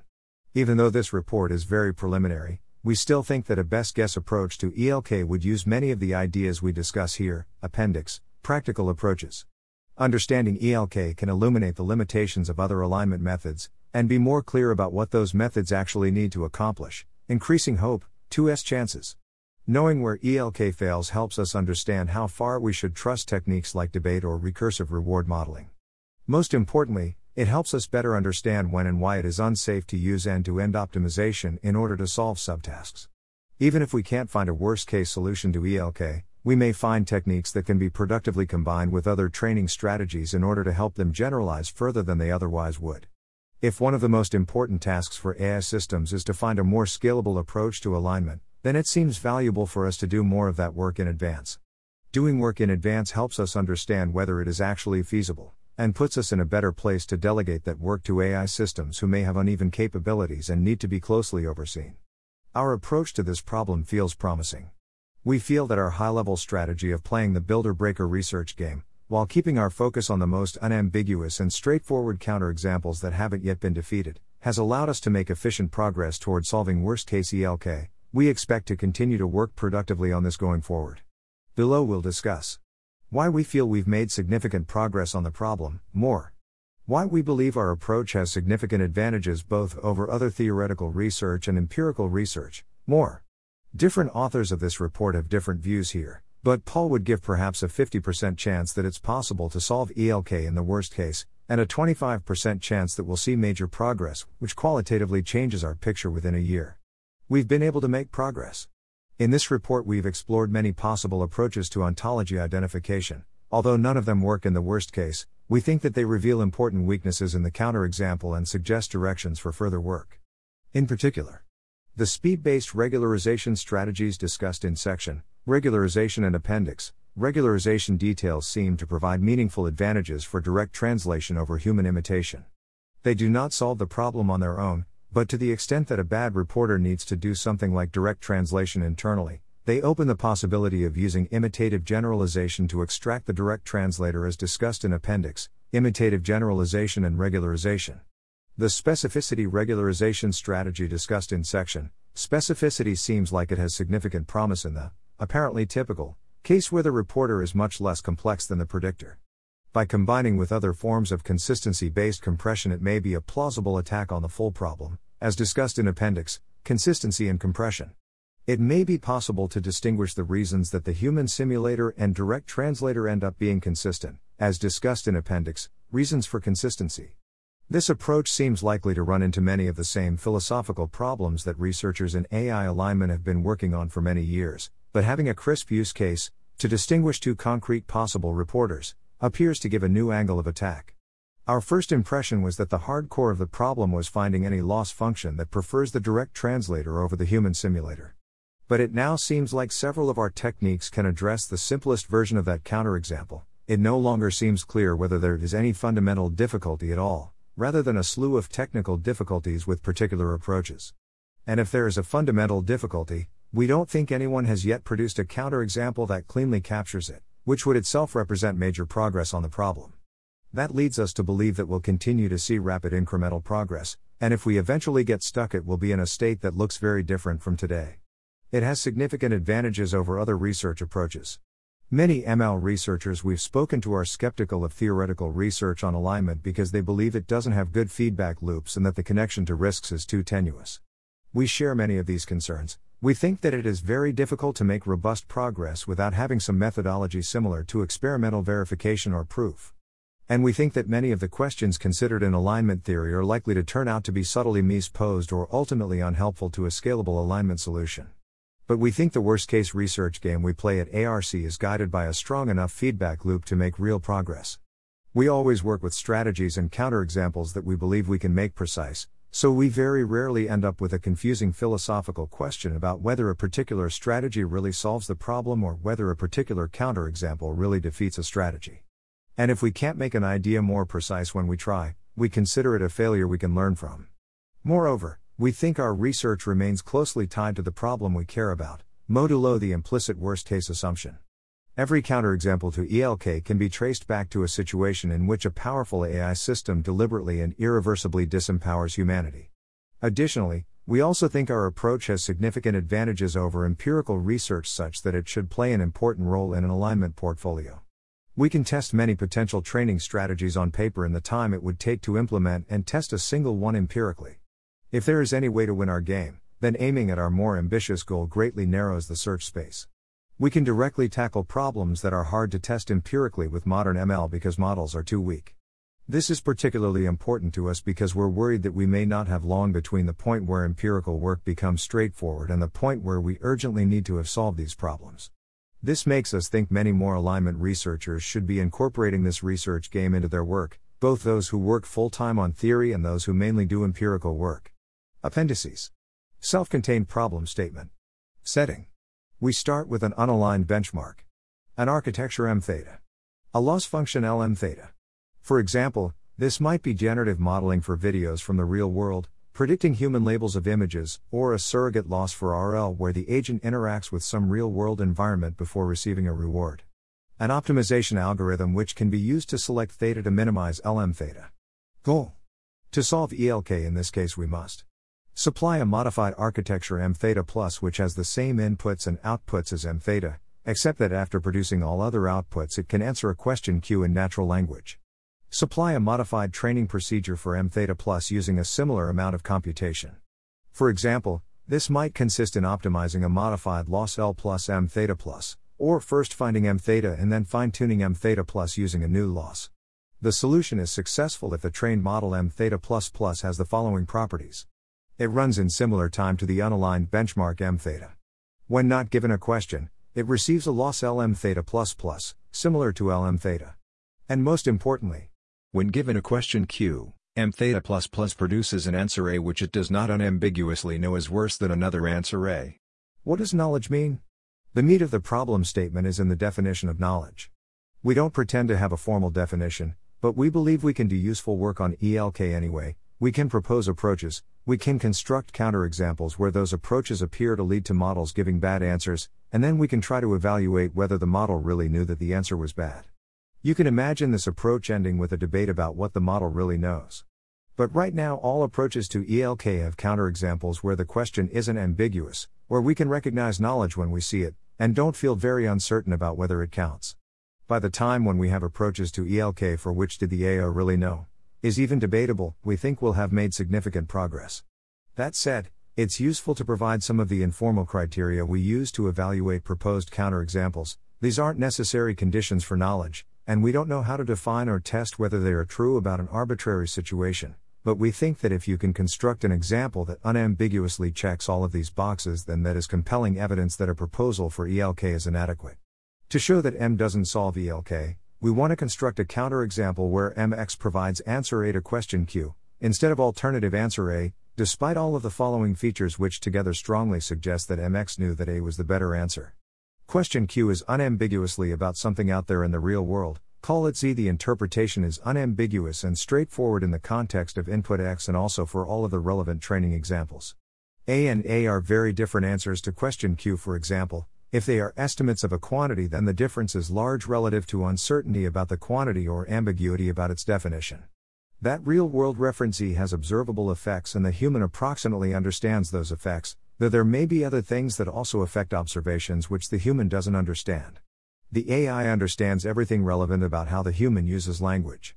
The AI can do tasks that require predicting human utterances about the relevant concepts, including discussions of hypothetical cases and about how Z affects observations. M would answer Q correctly, as judged by the human, in cases where the human was able to estimate Z correctly, if doing so led to M getting a lower loss. The reference Z is also relevant to minimizing the loss function L. That is, there is a coherent sense in which the optimal behavior depends on Z, and the relative loss of different outputs would be very different if Z had been different. There is a feature of the computation done by the AI which is robustly correlated with Z, and for which that correlation is causally responsible for M achieving a lower loss. On input X in particular, MX produces outputs that receive a significantly lower loss in the real world, where A is the right answer to Q, than in some kind of counterfactual where A is a better answer. This is in virtue of the same feature of M's computation that is robustly correlated with Z. We aren't offering these criteria as necessary for knowledge. We could imagine a breaker proposing a counterexample where all of these properties are satisfied but where intuitively M didn't really know that A was a better answer. In that case, the builder will try to make a convincing argument to that effect. We don't really expect to get a formal definition of the problem until it is solved. Until then, the ultimate arbiter is human judgment. Although this situation is unsatisfying, we want to emphasize that for existing approaches and counterexamples, there isn't much ambiguity coming from the definition of knowledge, the approaches just unambiguously fail. Narrow elicitation and why it might be sufficient.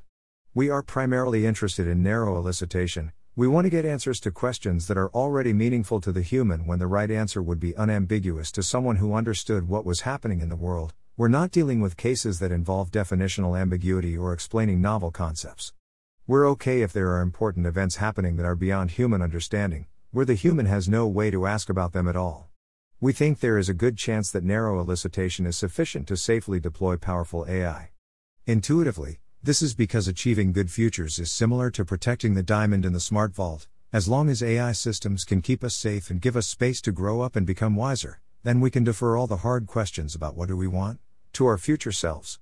Moreover, if the world is going in a good direction, then evaluating whether humans are safe doesn't involve borderline cases or unfamiliar concepts as soon as it's ambiguous whether humans are alive, healthy, happy, etc. Then something has already gone wrong, so we don't need our AIs to give correct answers in ambiguous cases. Methodologically, we think it would make sense to start with narrow elicitation regardless of whether we eventually needed to solve a more ambitious problem, and most readers should probably focus on that motivation. But if narrow elicitation is enough for safety, it gives us further reason to focus on the narrow case and avoid rejecting solutions to ELK even if they obviously can't handle the more ambitious problem. Generally, the possibility that narrow elicitation is sufficient makes us more optimistic about approaches to alignment that rely on something like ELK. In Appendix, Utility Function, we describe how you might define a utility function that captures this idea. In Appendix, Subtle Manipulation, we explain how we hope to address a particular concern with this plan that there is a vast space of ways the process of human growth could go off the rails without anything looking obviously wrong to humans. In the rest of this appendix, we say a little bit more about what we mean by narrow elicitation. What we really care about. Suppose we deploy powerful AI that ensures that humans look safe and appear to be having the kind of lives we want to have.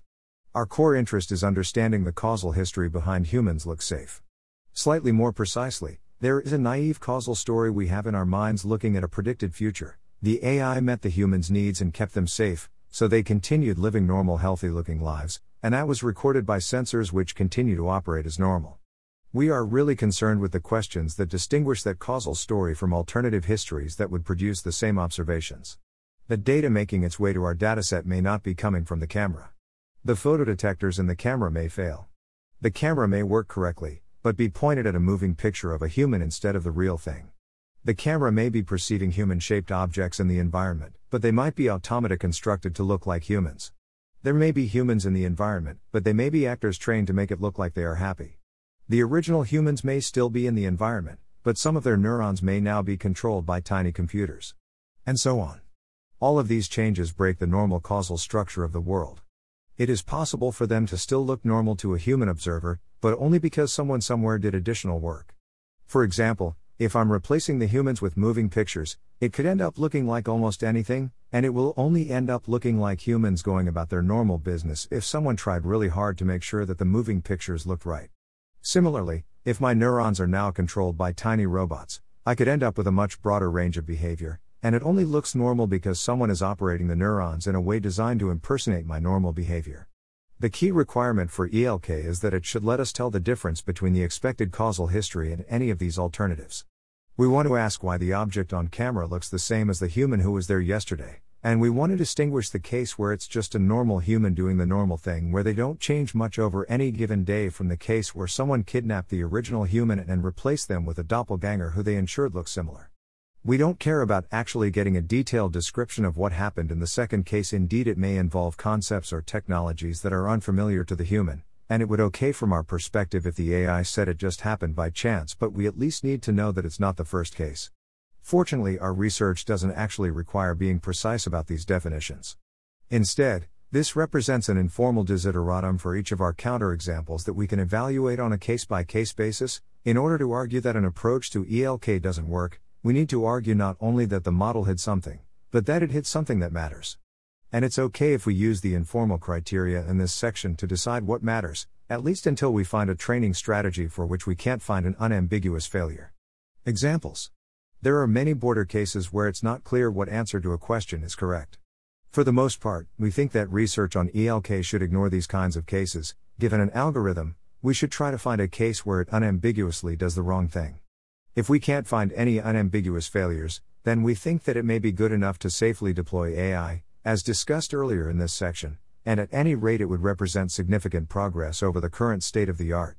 That said, talking through border cases can help clarify what we have in mind, and so we do walk through a few of them here. Magical nanotechnology. Imagine a situation where my neurons have been filled with tiny robots, and they influence my behavior but in a way that looks random to a human overseer. We are not expecting narrow ELK to flag scenarios like this, even though in some sense they seem very abnormal, because the concepts involved in the abnormality may not be comprehensible to the human overseer. To be slightly more precise, suppose that Alice asks Bob pick a random number between 1 and 10 and Bob replies 7. A human doesn't expect an explanation beyond randomness. If in reality there were tiny machines in Bob's brain that influenced the electrical field in a neuron in a way that ultimately made him say 7, we are okay with the answer randomness. We are effectively treating facts humans don't understand about the detailed chemistry of neurons the same way we treat facts humans don't understand about the chemistry of tiny machines. In contrast, suppose that Alice asks Bob what is the capital of France? And Bob says Paris. Now the human does have a model for why Bob made this utterance, namely that he knows the capital of France and is inclined to answer honestly. And this model corresponds to a certain fact about what's happening in Bob's brain, the usual mechanism by which Bob recalls and reports facts, even if we don't actually know how that mechanism works. If instead that part of Bob's brain has been hollowed out, and there's a tiny machine in his brain that computes the answer and manipulates his neurons to say Paris, it would be unambiguously wrong to say that Bob answered the question because he learned the answer in school. We discuss issues like this, and how we want to handle them if ELK doesn't flag them, in Appendix Subtle Manipulation. The Ship of Theseus. Imagine an AI which describes the world in terms of fundamental fields that are constantly changing, while its human overseers think about rigid bodies that are static over time. If we ask this AI, is this the same chair I was sitting on a minute ago? The AI ought to say yes. The AI may not think of the chair as a single object which is the same over time, but being the same chair is a critical part of the human's model of the situation which explains for example why the chair at 7:06 p.m. looks practically identical to the chair at 7:05 p.m. If in fact someone had surreptitiously removed the chair at 7:05 p.m. and replaced it with a new chair that was chosen to look identical, then it would be unambiguously wrong to say it's just the same chair that's been sitting there the whole time, it looks the same because nothing has happened to it. In this case, the reason that the chair looks the same is not because it's just the same chair doing the normal thing chairs do, nothing. It's because someone carefully picked out the replacement to look the same. Even if the replacement of the chair occurred using principles that the human doesn't understand, it is unambiguously wrong to say that the chair is the same without further explanation. And the same would be true if someone were to replace the whole chair one tiny piece at a time between 705 and 706. This may introduce even more ambiguity about whether you should say it is the same chair, but it would still be unambiguously wrong to say it's just the same chair that's been sitting there the whole time, it looks the same because nothing has happened to it. In the context of the ship of Theseus, there is a different reason that the ship looks the same after many years of gradual replacement, or that some properties are the same, namely, when people replace the ship, they tend to choose parts that are similar. And so again, we don't much care whether the ship is the same, but we care a lot about distinguishing between the various stories for why the ship looks the same, and the completely different story where the ship looks the same by chance or for reasons beyond your ken. Miasma. Imagine an AI that believes the flu is caused by invisible viruses that change the behavior of human cells, while its human overseers believe it is caused by miasma. Narrow elicitation doesn't require the AI to explain its model of germs to humans, or to explain its beliefs about miasma. Realistically, we would never accept a case about miasma as a compelling counterexample to ELK because the human model of miasma isn't rich enough to really make unambiguous statements. Clarifying the desired behavior of ELK in this case would be a philosophical rather than ML problem. That said, what we intuitively want to happen is similar to what we described in the last section, but with fuzzier boundaries because the human's model of miasma is less accurate. If 10 people get sick at a party, and miasma is the only way a human explains that kind of correlation, then our model ought to answer questions about miasma by saying that miasma was present. That is, there is something real in the world that gives rise to these correlations, allowing for confident human judgments about miasma in cases where they observe those correlations, and that thing should be described as miasma. Conversely, suppose that a bioterrorist looks up the list of people at a party and then poisons them all. The human might mistakenly infer that this was due to miasma, but the bioterrorist's behavior is only generating the same pattern of correlations by coincidence, and it shouldn't be described as due to miasma. A strawberry on a plate. Suppose that we have asked our AI to create a strawberry on a plate from scratch. In this case, we don't think that ELK needs to correctly answer questions like Is that really a strawberry? Because it's not at all unambiguous what patterns of atoms count as a strawberry. But we do believe we should get unambiguous answers if we trace the causal history back further, and keep asking why. That is, it may be ambiguous whether the object on the plate counts as a strawberry, and hence whether the strawberry pixels on the camera look that way because there is a strawberry on the plate. But if the strawberry was created de novo, then the reason it is a strawberry is very unusual. If it was created by mechanisms completely alien to the human, then the best explanation may be the atoms randomly coalesced into a strawberry or something beyond your ken happened. We may instead want the thing on the plate to be a strawberry because it was picked from a strawberry plant, which is a very different kind of explanation, which can be given in the humans model. We can continue the game backwards, it is ambiguous what counts as a strawberry plant in the human ontology, perhaps the AI has made something de novo with the correct DNA. But there is a natural story for why a strawberry plant has its properties, namely that it grew up from a strawberry seed taken from another strawberry plant. And if we keep tracing this path backwards, we eventually bottom out the causal chain in a strawberry plant that existed before our AI did anything crazy in the world, for which there really is no ambiguity. This mirrors our general hope for how we might unambiguously conclude that human reflection is working correctly, and it also highlights a difference between our approach and other apparently narrow approaches, which might instead try to learn how to classify particular patterns of atoms as a strawberry. Indirect normativity, defining a utility function.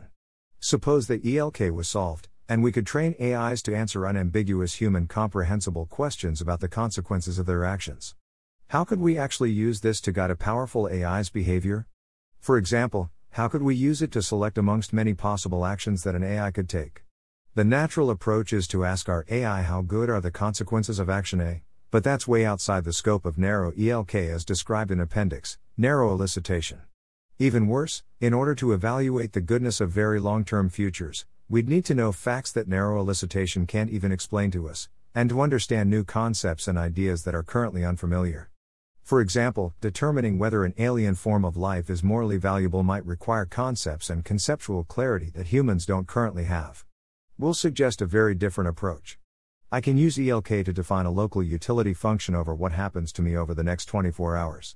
More generally, I can use ELK to interrogate the history of potential versions of myself and define a utility function over who I want to delegate to. My default is to delegate to a near future version of myself because I trust similar versions of myself, but I might also pick someone else, for example, in cases where I am about to die or think someone else will make wiser decisions than I would.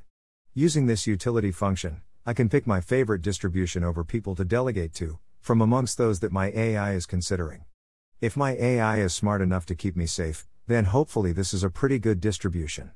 The people I prefer to delegate to can then pick the people they want to delegate to, who can then pick the people they want to delegate to, etc. We can iterate this process many times, obtaining a sequence of smarter and smarter delegates.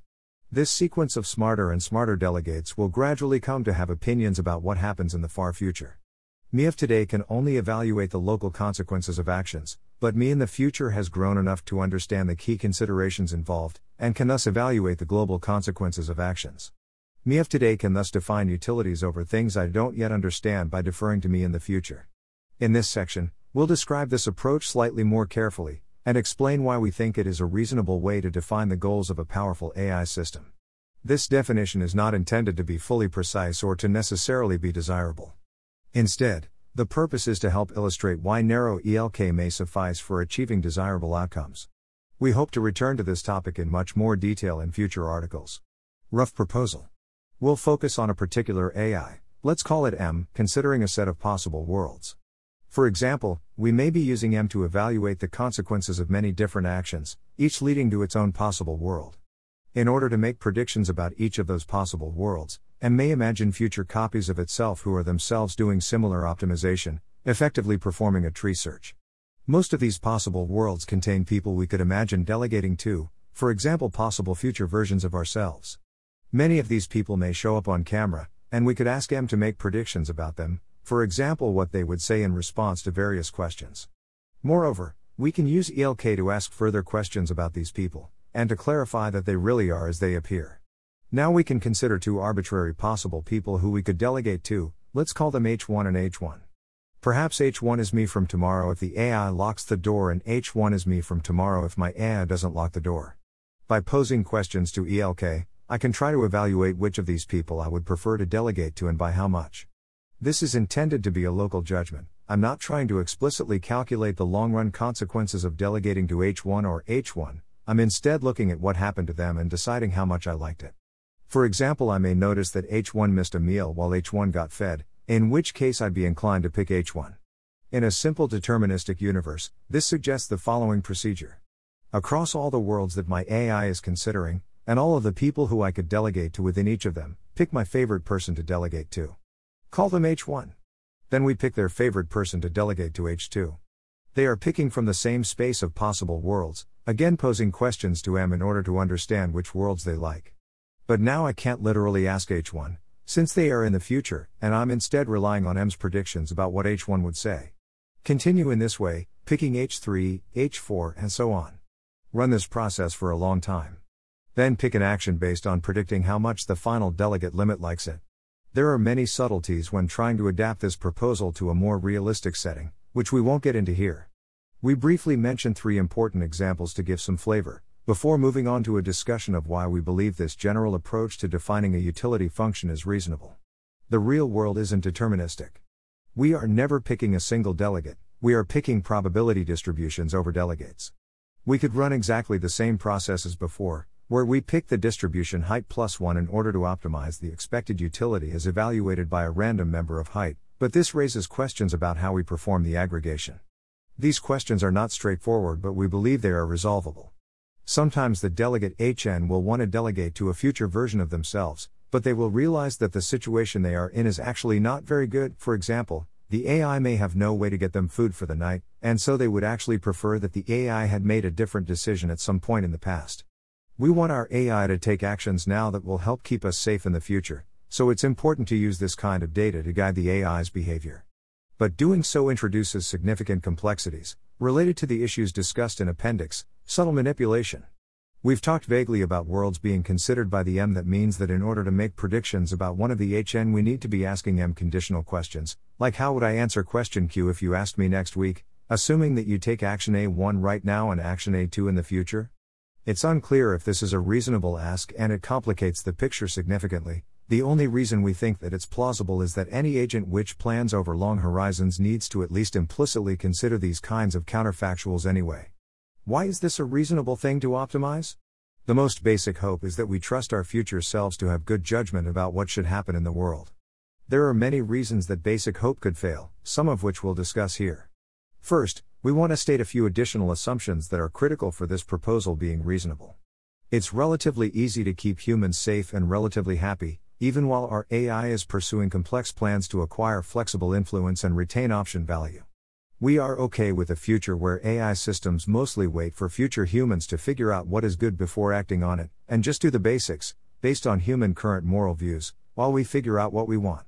Moreover, doing the basics we care about is compatible with acquiring resources and keeping humans safe. Our AI is able to perform basic reasoning about what humans want and what future humans will say at least as complex as any of the reasoning in this report. The humans participating in this process are basically reasonable and correctly perform basic reasoning about the situation at least as complex as the reasoning in this report. Does this process of indefinite delegation go somewhere good? In this proposal, each human has to choose their favorite person to delegate to for the next step. If they introduce small errors at each step, then the process may go off the rails.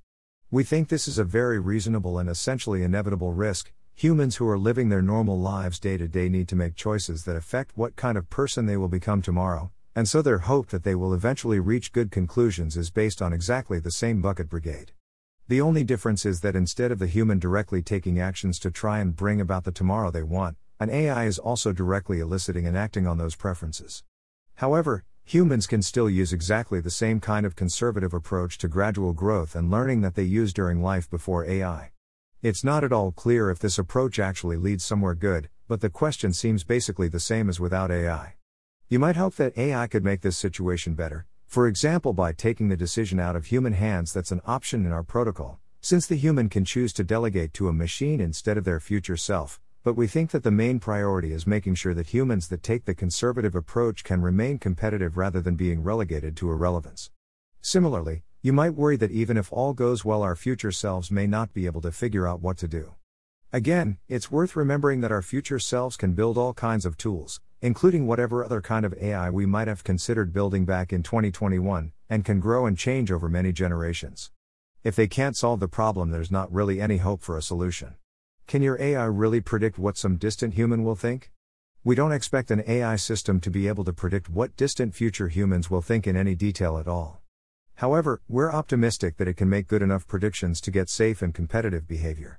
In particular, our AI doesn't actually have to understand almost anything about what future humans will want. It only needs to keep the humans safe, acquire flexible influence on their behalf, and then use it in the future when humans figure out what they want. Acquire influence over the future is already a hard problem for AI, but if no AI can acquire influence over the future, then we're okay if the aligned AI also doesn't do so, and instead focuses on near term concerns. We only need our AI to look out to the far future if it is competing with unaligned AI, which is itself seeking power and working at cross purposes to humanity. If our AI is competitive with the unaligned AI, then it will also be able to reason about how various actions lead to at least some kinds of long term influence. If it is reasonably competent, then it can understand that future humans will be unhappy if they end up disempowered. So it seems like our AI can use exactly the same heuristics that an unaligned AI would use to reason about power in order to make some approximate judgments about what far future humans would want. Although this issue, and the others in this section, are very complex, our current expectation is that we can get good outcomes here as long as our AI is, I, just as smart as unaligned AI, 2. Meets a minimum bar of competence for reasoning about humans. 3. Honestly answers questions about predicted futures. Can your AI model this crazy sequence of delegation? In addition to reasoning about far future humans, we need to reason about the entire sequence of humans delegating to one another. We hope that this reasoning is feasible because it is closely analogous to a problem that the unaligned AI must solve. It needs to reason about acquiring resources that will be used by future copies of itself, who will themselves acquire resources to be used by further future copies, and so on. So the weird recursive part of this problem appears to be shared between aligned and unaligned AI, and the only extra work the aligned AI needs to do is understanding the local human preferences, what we mean by safe, and how we want to evolve. As long as that task isn't too hard, and our AI is as smart as the unaligned AI it's competing against, we hope our AI will be able to reason well enough about the long sequence of delegation. Avoiding subtle manipulation.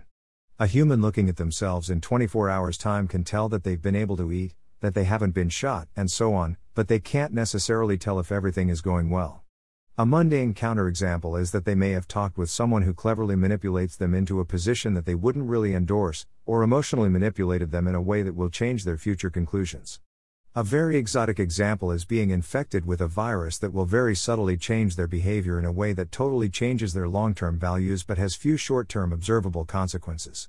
In general, changes like this are outside the scope of narrow ELK as described in Appendix, narrow elicitation. That is, our version of narrow elicitation allows the human to distinguish between the human understandable causal history and everything else. But very often the reason that something happens is just something that you can't model and hence treat as random. ELK doesn't let us distinguish between noise in the environment and a clever plan that works for reasons you don't understand. ELK does let us distinguish between cases where happy humans appear on camera for reasons you don't understand, despite all humans being dead, and the humans are actually safe for reasons you don't understand.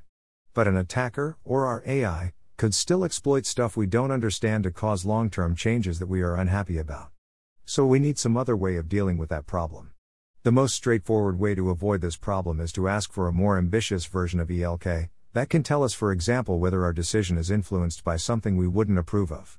Unfortunately, it seems like the kind of approaches explored in this report really are restricted to the narrower version of ELK and probably couldn't handle the more ambitious problem.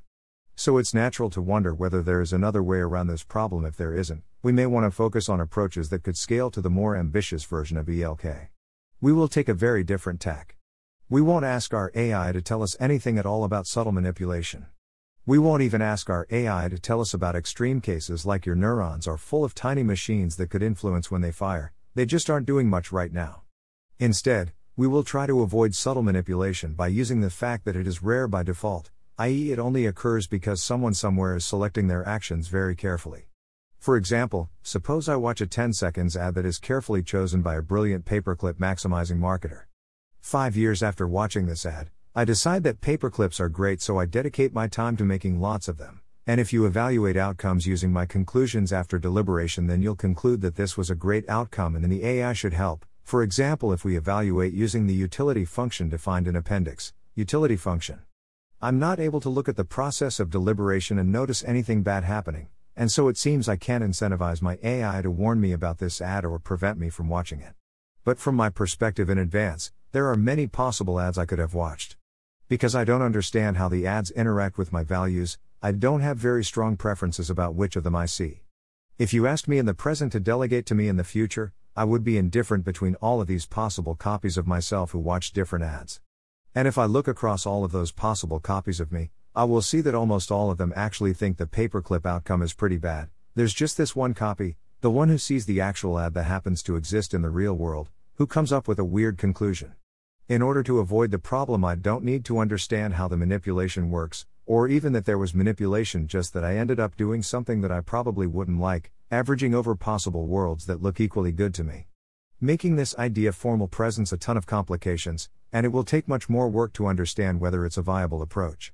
But overall, it's our current best guess about how this kind of subtle manipulation will be addressed, and it's at least plausible enough that we don't think we should rule out approaches to ELK that can't recognize subtle manipulation. In the rest of this section, we'll discuss a variety of possible cases where our AI might try to manipulate us, or might need to defend us from someone else trying to manipulate us, or might do harm in its attempts to protect us from manipulation, and explain how we hope to avert those bad outcomes. Failing to defend against sophisticated attackers. Suppose someone wants to make a lot of paperclips, and so selects actions to try to push my deliberative process in a paperclip maximizing direction in ways I wouldn't flag as problematic. We'd like for my AI to help me anticipate and protect against this kind of manipulation, even if I can't recognize it as manipulation either in advance or after the fact. In order to influence us, an attacker needs to be able to understand the long term consequences of many different possible actions, so that they can pick the action that leads to us making lots of paperclips. If our AI is equally sophisticated, then we hope that it can also reason about the consequences of many different actions, and in particular whether they would lead to us valuing paperclips. Using ELK, we can discover that in most possible worlds that look equally good according to us, we don't value paperclips. To make this work, we effectively need to expand the set of possible worlds that we are talking about in the utility function definition from Appendix, utility function. In addition to considering the possible actions that our AI could take, we need to consider the possible actions that adversaries could take. As mentioned in that section, it's very unclear if we can ask these kinds of counterfactual questions to our AI. There's some sense in which it must be reasoning about the answers, but it may represent an additional step beyond ELK.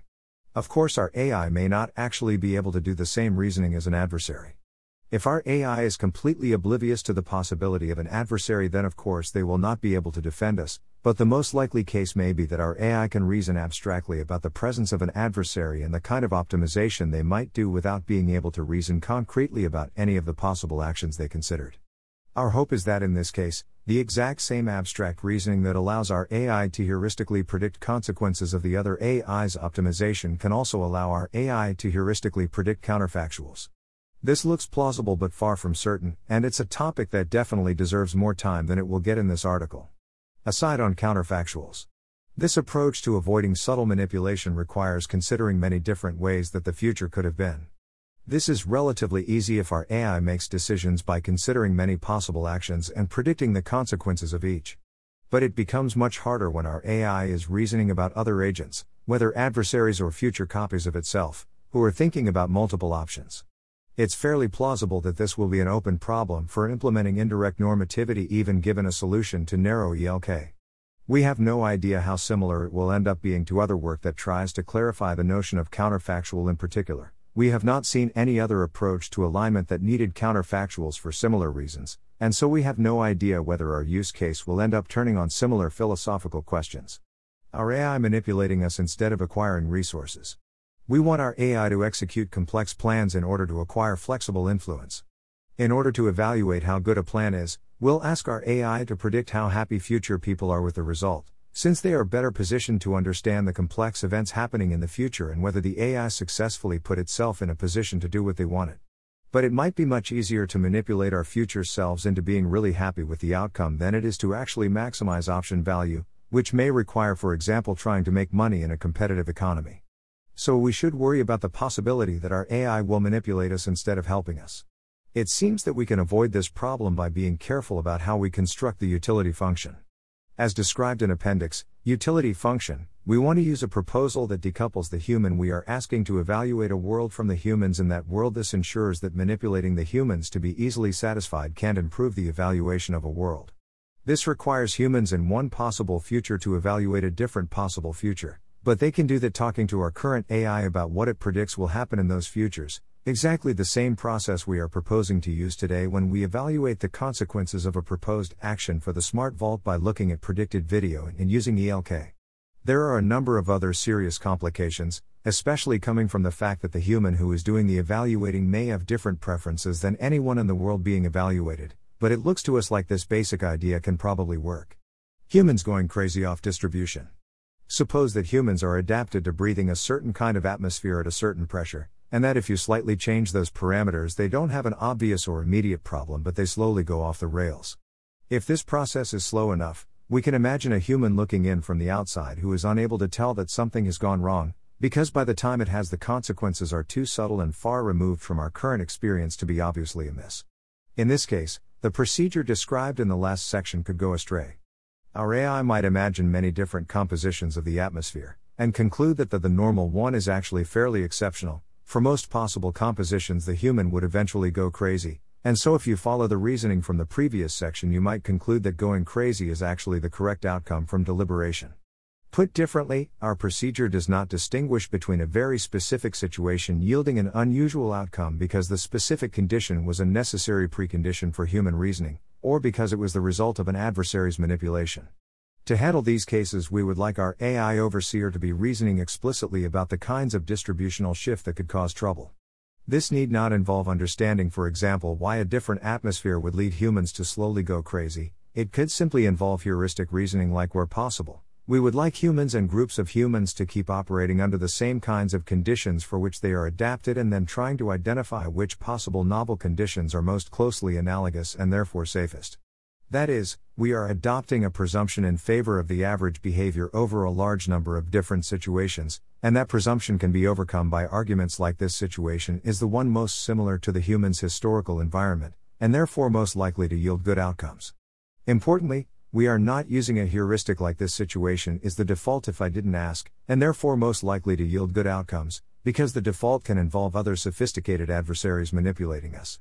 In order to achieve good outcomes, we need our AI to be good enough at reasoning about what kinds of important changes to the environment might derail our deliberation, or to be able to act sufficiently conservatively in cases where it is uncertain, for example by isolating us from some kinds of changes, or by making agreements with other AIs to change things slowly, or etc.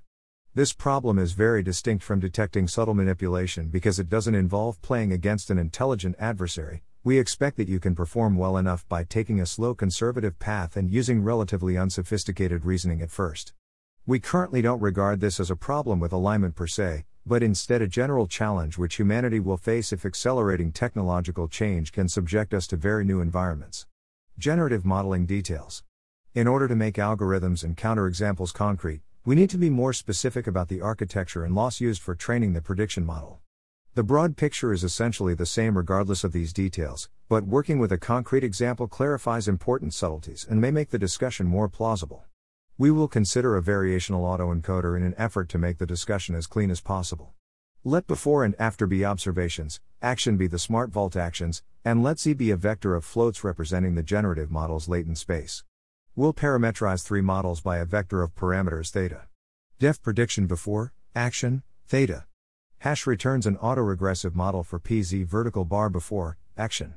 Def posterior before, action, after, theta. Hash returns an autoregressive model for PZ vertical bar before, action, after. Def observation Z, theta. Hash returns an autoregressive model for P after vertical bar Z. Then we will use SGD on theta to optimize the standard variational lower bound on log p after vertical bar action, before def loss theta. Before action, after equals dataset dot sample. Z underscore prior equals prediction before action, theta. Z underscore posterior equals posterior before action, after theta. KL equals Z underscore prior dot KL underscore divergence Z underscore posterior. Log prob equals observation z underscore prior dot sample, theta log after. Return KL, log prob? Intuitively, we are asking the model to explain what it expects to happen when it sees action and before, then we are asking it to explain what it thinks actually happened after it sees after, and then we are penalizing it based on the difference. Having set up our generative model, we can now describe the predictor.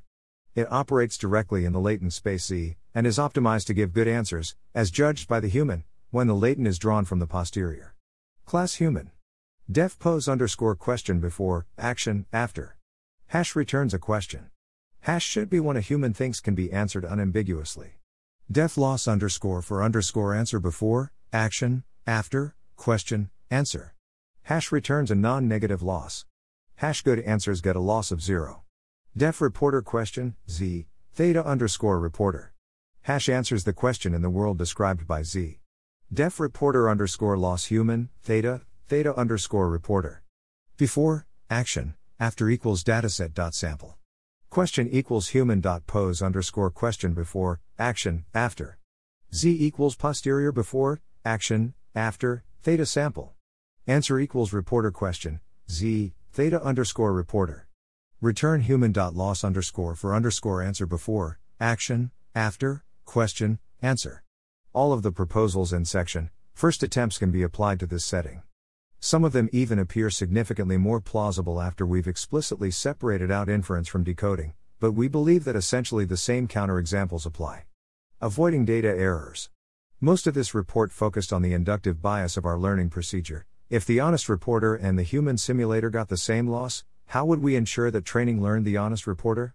In some sense, this requires zero systematic error. Any systematic error could be copied by the human simulator, and allow it to achieve a lower loss than the direct translator. If we never mess up, then the direct translator and the human simulator will get the same loss, and so the question will be settled by the inductive bias, but if we have too many errors, that won't matter. Some authors have cited this issue as the core obstacle to learning the direct translator. For example, in Look Where I'm Pointing, not at my finger, Eliezer seems tentatively optimistic about attacking this problem for contemporary ML, but expects problems for sufficiently powerful AI because the best possible classifier of the relation between the training cases and the observed button labels will always pass through user 2. Issues with data quality take a backseat in this report for a few reasons. In our view, there are many promising approaches to eliminating or tolerating data imperfections, whereas correcting the inductive bias appears like a more plausible fundamental obstacle. We describe several of these approaches in the following section. The naive training procedure could learn the human simulator even with perfect data, so we probably need to modify our learning procedure. That means that we may not even understand what kind of data we need or what it would mean for it to be perfect. If we found a training strategy that had an inductive bias in favor of the honest reporter when the data was perfect, then it would also learn the honest reporter for some sufficiently small amount of imperfection.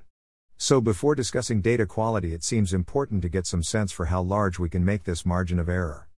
It's very hard to predict whether perfect data will be a blocker before knowing this. Approaches for handling imperfect data optimize human approval rather than exactly imitating humans.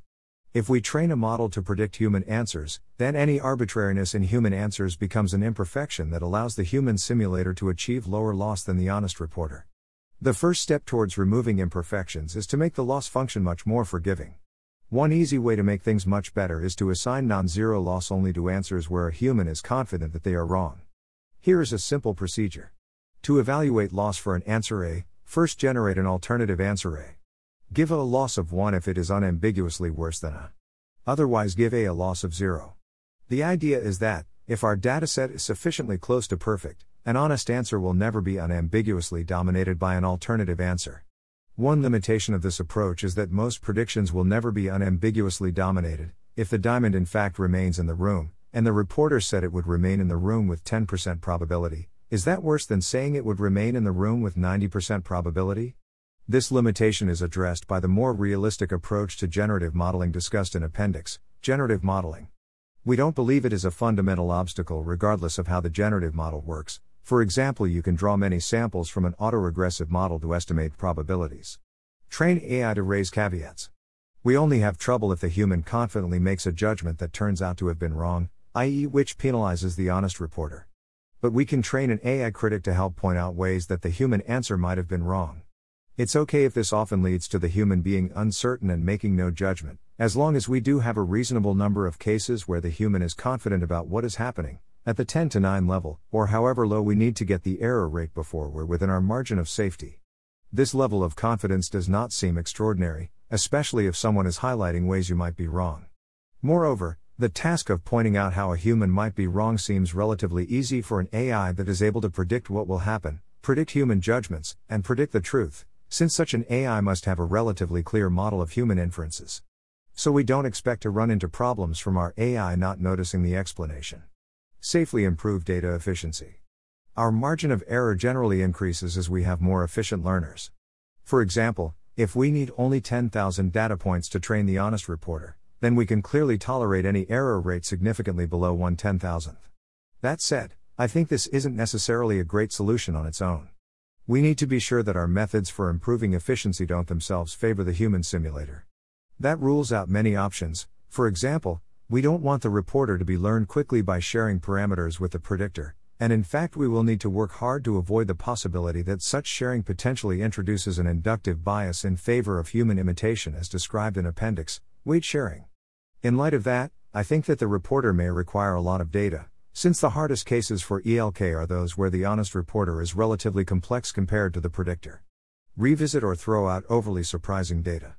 Suppose that we need an error rate of 10 to 9 in order to avoid penalizing the honest reporter too much, for example, because we want to collect a billion data points without a single error.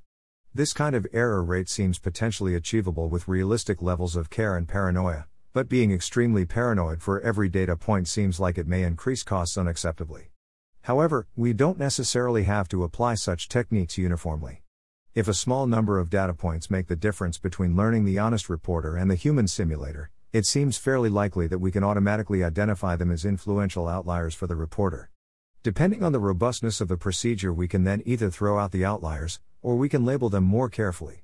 For example, suppose we have access to some situations and questions where the human simulator and the honest reporter disagree, which we hopefully haven't included in our dataset. Then a small number of examples that cause us to learn the human simulator would be very influential for the reporter's behavior in these confusing situations. We can try to identify these examples algorithmically by looking at the gradient of the loss, for example using influence functions. It generally feels like we are in a really good place if there is an inductive bias in favor of the intended model, even if we don't see concrete techniques for fixing the problem. At that point, we've effectively broken the symmetry between these two models, one of them is favored a priori and the other is supported by some very small fraction of the training data. It's easy to imagine incremental progress ML giving us the ability to select the model that is preferred a priori. ELK for Learned Optimizers. This report has focused on ontology identification, a particular example that seems challenging for ELK. We think that this is the simplest and clearest example where ELK is challenging, and it likely isolates an important part of the difficulty, but other cases may turn out to be even more challenging. Another important family of examples are where the learned model itself performs optimization.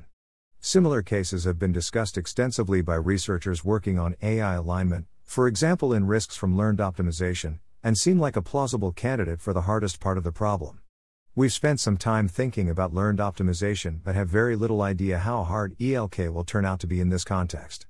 It seems plausible both that ELK for learned optimization is straightforward once ontology identification is resolved, or that learned optimization will turn out to contain most of the difficulty. In this report, we've focused on ontology identification rather than learned optimization because it appears to be the base case. The solution in cases involving learned optimization looks likely to build upon the solution in cases without learned optimization. It appears to be very difficult to work on ELK for learned optimization without knowing how to solve the base case, but very easy to work on the base case without thinking about the recursion. In this section, we describe our preliminary thoughts about ELK for learned optimization, our hope is both to explain why we are putting it on the back burner until making more progress on ontology identification, and why we think that it is reasonably likely to be solvable. We expect this section to be a bit hard to follow and probably worth skipping for readers who haven't specifically found themselves wondering but how is this approach to ELK going to generalize to learned optimization? Isn't this whole approach doomed? We do think these topics are important, but we hope to refine and explain our views more in the future. Preface Learned reasoning doesn't require special techniques. We currently expect reasoning to behave similarly to inference in the predictor's Bayes net. For example, consider a system that performs logical deductions and propositional logic. From our perspective, these deductions behave similarly to updates in an approximate inference algorithm, and we still hope to learn a direct translator which understands the semantics of the reasoner's language in order to translate into the human's Bayes net. This argument looks like it should keep working even if our reasoners, or our approximate inference algorithms, themselves have interesting structure, for example, using heuristics to decide what deductions to perform next. A recursive case, learned learning. Our learned predictor may itself construct a learning problem and solve it as a subtask of prediction. For example, once a predictor has started reasoning about the world and knows what kinds of objects it contains, it may decide to train a special purpose model in order to more quickly simulate the interactions of those objects. For simplicity, let's assume that the inner learning process itself produced a Bayes net. This learned model may itself have latent knowledge. And the kinds of approaches that we have discussed so far are unlikely to be able to elicit that knowledge. In order to figure out how to translate between the inner Bayes net and the human's Bayes net, we need to solve a small instance of the ELK problem to learn an inner reporter for each input. We may need to do further reasoning to combine the inner reporter's answers with other information in the predictor, but we'll focus here on learning the inner reporter. If we weren't worried about the human simulator, then this would be straightforward. We would simply train the reporter to answer questions well, and it could learn the strategy used ELK to learn an inner reporter for the inner learning problem, and then use that reporter to help answer questions. Our concern is that we will instead learn the metahuman simulator, use gradient descent to learn an inner reporter who answers questions like a human would, and then use that reporter to answer questions. After all, We here on the outside are doing a bunch of research to figure out how to solve ELK, and then deliberately deciding that we want to use ELK instead of naively using gradient descent. Why would the learned model go through all that trouble if its only goal is to minimize the training loss? To fix this problem, we somehow need to encourage the inner learning process to also use ELK. This hopefully explains our use of the adjective recursive, and why we believe this problem may be hard to work on before having a clear picture of ontology identification. If we don't know what we are trying to get the inner learner to do, it's hard to figure out how we should incentivize it to do that. Despite that ignorance, here are some preliminary thoughts on possible approaches. Imitative generalization. Instead of directly having the reporter learn a heuristic like apply SGD to learn a reporter for the inner predictor, we could try to learn to identify the inner learner and supply this information to humans during the training process. Those humans could then apply ELK to the inner learner directly, for the same reasons that we are applying ELK on the outside, and use this to answer questions that a human couldn't label directly. After distilling these answers into the outer reporter, it could learn the strategy do ELK on the inner learner to get an inner reporter. Ask for a certificate. We can view a solution to ELK as providing a kind of certificate that an answer is good. For example, the fact that f is the fastest function that answers a broad range of questions well gives us evidence that fq is a good answer to the question q rather than producing this certificate directly on the outside. By producing the fastest reporter f, we can allow our model to give us a similar certificate by solving an inner optimization to find the fastest inner reporter. If taking this approach, a realistic certificate would probably be a combination of evidence from the outer and inner optimizations. We consider this approach plausible, but there are certainly huge questions and uncertainties. Do nothing. Some solutions to ELK may be reflective and pass through from the outside to the inside unchanged. For example, if we ask the reporter to depend on the most upstream part of the predictor, then it's possible that the inner reporter is also incentivized to depend on the most upstream part of the inner predictor. This doesn't seem particularly plausible for this rule or any of the others we consider, but it seems like being reflective in this way is a plausible indicator of a good approach to ELK.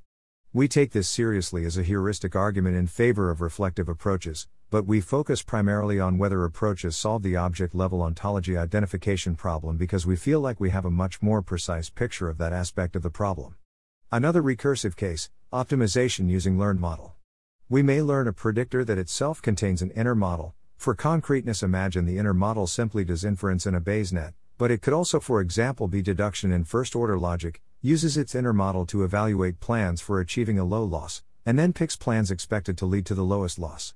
For example, suppose that the predictor contains a cognitive scratch space, you could literally imagine pen and paper, or an external calculating device, and uses its inner model to select what sequence of actions to take in the cognitive scratch space in order to make a good prediction about what the camera will show. In this case, we want to apply ELK to the inner model, and then have the learned reasoner use that model in order to answer questions. Here are some preliminary thoughts on possible approaches, analogous to the three discussed in the last section. Imitative generalization. Rather than learning an outer model that has an inner model and uses it to optimize, we could try to directly learn the inner model in a form that a human can use. We could hope that the inner model is simpler than the outer model, since the outer model also must specify the inner model and that a procedure like iterated amplification could allow a human to use the inner model just as effectively as the outer model did. If this were true, then IG would naturally learn the inner model, and we would end up distilling, human using the inner model, instead of directly learning the outer model. At that point, gradient descent is learning the inner model directly and we can apply ELK to it. Then we are distilling an amplified human who is using a version of the inner model which is able to answer questions about its latent knowledge, and it seems reasonable to hope the whole system then volunteers its latent knowledge. Ask for a certificate. When we ask our AI a question about what's happening, we can also ask for a certificate about that the answer is good, where we are, as before, viewing ELK as a way of producing such a certificate. For example, this is the output of the fastest function that produces good judgments in training cases, is the kind of thing we might be looking for. Then a solution to ELK for the inner model, which produces certificates that the inner model's answers are good, might be exactly what the learned optimizer needs to do in order to produce a good certificate for the outer model. Do nothing. We could simply set up the ELK objective and have our system use learned reasoning in order to minimize that objective, hopefully leading it to use the inner model, combined with ELK, to answer questions about the world. We are somewhat skeptical of this approach working, because a sufficiently powerful learned model is likely to know whether or not an input could plausibly appear in the training set, And if it is doing reasoning to achieve a low loss, then it seems quite possible that it will generalize pathologically once inputs cannot appear in the training set. An interesting complication of this case, not present in the learned learning case, is that a model may, for example, decide to use its cognitive scratch space to implement algorithms which themselves build latent knowledge. At that point, we have at least two places latent knowledge can arise in the inner model and in the algorithm being run in the scratch space, which the inner model predicted to be a good algorithm. The three bullets above describe approaches for eliciting knowledge from the inner model, but it seems like the same idea can be applied to algorithms run on the cognitive scratch space. At this point, our recursion is not simple, we have reduced ELK for the large model into two smaller instances of ELK. More generally, we think there are likely to be many inner models that can form latent knowledge, and a realistic AI is likely to involve a kind of complicated and fuzzy mess of them. This is worth keeping in mind, but we don't see any particular reason to expect this complication to make the problem impossible, and it seems even harder to work on until we've resolved the base case of ELK and seen how to make the recursion work in simple cases. Weight sharing between the predictor and human simulator. In our counterexamples, we've considered a human simulator which needs to describe how humans reason but in reality, the predictor already needs to have a good model of human behavior, and so it seems plausible that the reporter can reuse this machinery. If the predictor and reporter are trained jointly, that seems almost inevitable. You might think that weight sharing between the predictor and human simulator is the important counterexample that we should be focusing on, and that we shouldn't be thinking about other counterexamples where, for example, the human simulator is simpler than the honest reporter even without weight sharing. This was the salient example for Paul when he wrote about this issue in teaching models to answer questions honestly instead of predicting human answers, and it is the implicit framing in other discussions like look where I'm pointing, not at my finger. We don't focus on it in our research or discuss in this report because approaches that prevent human simulation, for example here or here, don't seem like they would prevent human imitation, because human imitation can still be simpler than the honest reporter. But approaches that prevent human imitation seem like they will need to leverage something other than simplicity, and in most other respects, human simulation and human imitation behave similarly. That suggests that human imitation will be the harder problem, and we should be avoiding any techniques specific to simulation. On top of that, human imitation is a simpler and more generic counterexample. It applies to models in any domain and requires fewer assumptions. So, pedagogically, it seems easier to focus on this counterexample. Overall, we think that focusing on human imitation instead of human simulation is a small step forward for making useful progress on ELK. Could the possibility of weight sharing help? On the other hand, you might wonder whether the fact that humans are embedded in the predictor might make ELK easier, or even break one of our counterexamples. For example, in section compression, we discuss a counterexample where the predictor is very simple relative to direct translation, but this may be impossible given that humans, and all of the sensors they use to understand the world, need to be embedded in the predictor's distribution over initial states. We are quite skeptical that this will make TEP problem easier. Taking the proposal in section, compression, the problem is that human imitation does just as good a job as direct translation at compressing the human part of predictor. Both reporters totally characterize how the human answers questions, while the human simulator is simpler, and so the difference in complexity needs to be made up for by the rest of the predictor. We expect this behavior to be quite general. There are ways to exploit weight sharing between the predictor and the reporter, but we expect them to amount to treading water and reducing to the case where the predictor doesn't contain any humans. Detailed game of life example. Our running example involving diamonds and cameras fails to permit precise descriptions of reality, human understanding of the world, the intended reporter, and the human simulator. To demonstrate our arguments still hold when made more precisely, we will present an example of the problem in terms of the game of life, GoL. The GoL is a two dimensional cellular automaton devised by John Conway. The world of GoL consists of a 2D grid of cells which are either alive or dead. The world evolves according to three rules. Any live cell with two or three live neighbors survives. Any dead cell with three live neighbors becomes a live cell. All other live cells die in the next generation. Similarly, all other dead cells stay dead. In this example, the fundamental nature of the world will be the GoL, and human observations will be the total cell counts in 1000 by 1000 grids of GoL cells. How the prediction logic works. The predictor will have learned the fundamental nature of the world and model it in terms of its fundamental nature. Its latent state will represent a probability distribution over cell trajectories of the world that obey the GoL rules. Inference will consist of discarding trajectories incompatible with observations, renormalizing, and using the resulting distribution to predict future observations. Def extract underscore obs underscore I cell underscore trajectory. Hash extracts observations from a cell trajectory. Def predictor underscore prior. Hash returns the predictor's prior over cell underscore trajectories. Def prediction underscore logic observations.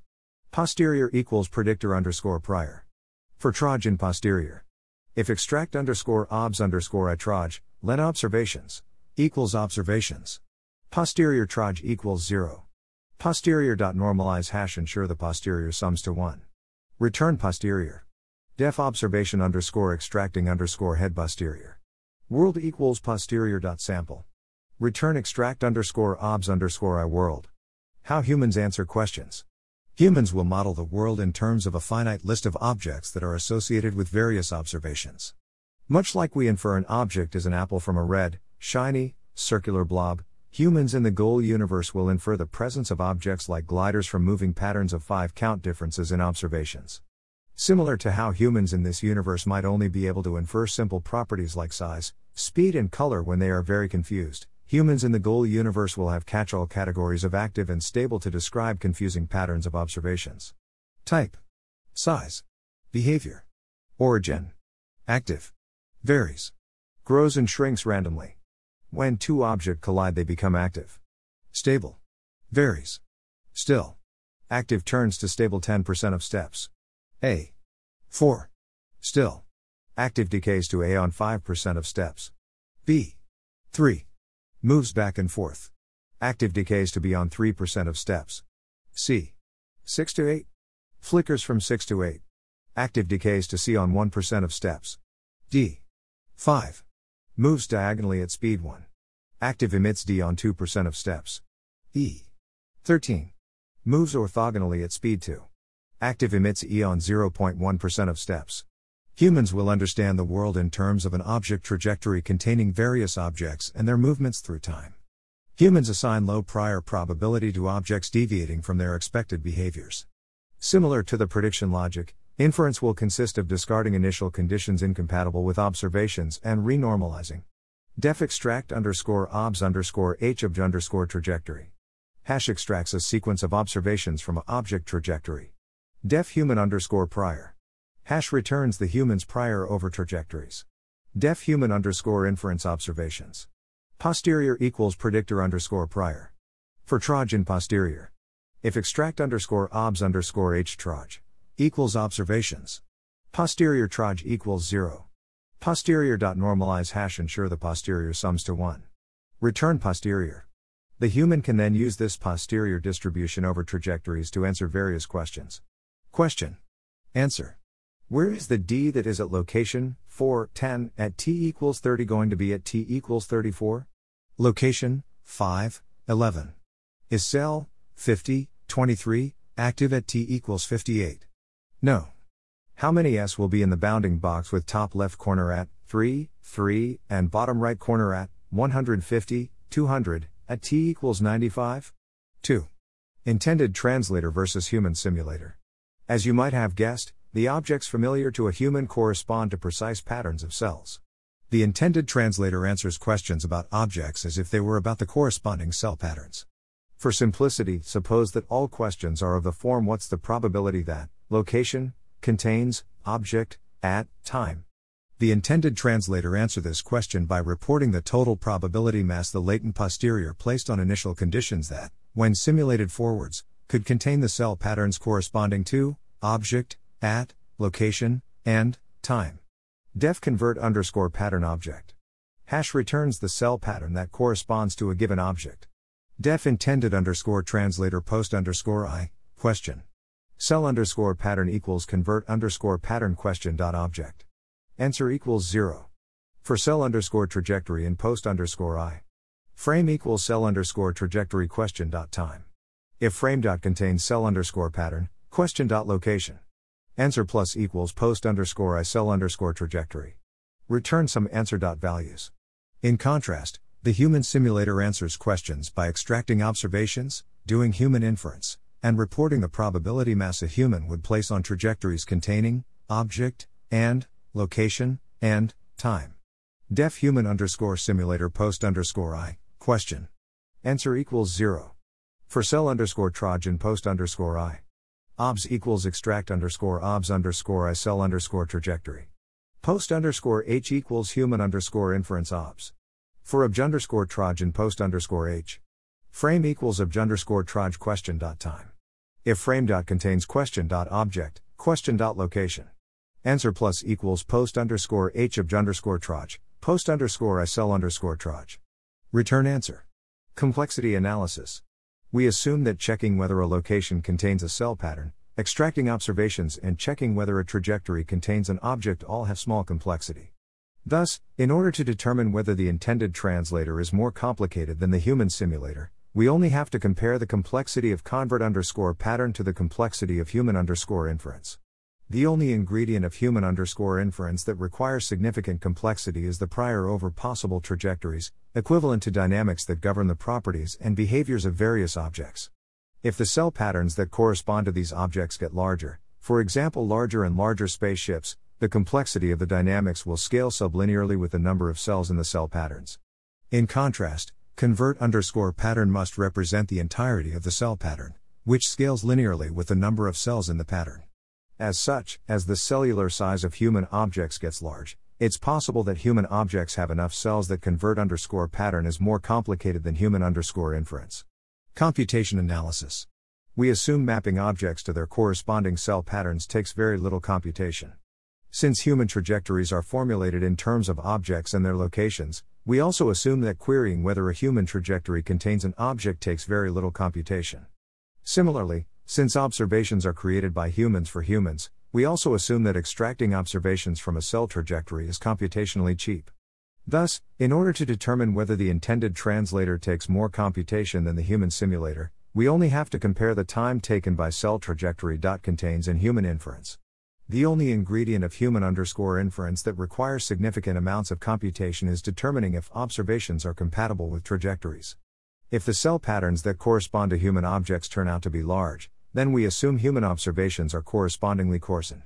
Thus, the difficulty of determining if a sequence of observations is compatible with a trajectory scales sublinearly with the number of cells. In contrast, cell trajectory dot contains must match every cell in the pattern, which takes time linear in the number of cells. As such, as the cellular size of human objects gets large, it's possible that human objects have enough cells that cell trajectory contains is more computationally intensive than human underscore inference. Details for regularization strategies. In this section, we'll provide more detailed discussions in pseudocode of the training strategies discussed in section regularizers. We'll start from the generative modeling and reporter loss introduced in appendix generative modeling. We won't repeat that framework, so you should read that appendix first. All of our proposals work by adding a term regularizer question, z, theta underscore reporter, and a loss. Class human. Def pose underscore question before, action, after. Hash returns a question. Hash should be when a human thinks can be answered unambiguously. Def loss underscore for underscore answer before, action, after, question, answer. Hash returns a non negative loss. Hash good answers get a loss of zero. Def reporter question, z, theta underscore reporter. Hash answers the question in the world described by z. Hash hyperparameter controlling regularization strength. Lambda equals 0.1. Def regularizer question, Z, theta underscore reporter. Hash a different regularizer for each section. Def reporter underscore loss human, theta, theta underscore reporter. Before, action, after equals dataset dot sample. Question equals human dot pose underscore question before, action, after. Z equals posterior before, action, after, theta sample. Answer equals reporter question, Z, theta underscore reporter. Loss equals human dot loss underscore for underscore answer before, action, after, question, answer. Return loss plus lambda regularizer question, z, theta underscore reporter. Details for penalizing complexity. Def complexity underscore regularizer question, z, theta underscore reporter. Return squared underscore L2 underscore norm theta underscore reporter. Details for penalizing computation time. Def speed underscore regularizer question, z, Theta underscore reporter. Start underscore time equals current underscore time. Answer equals reporter question, Z, theta underscore reporter.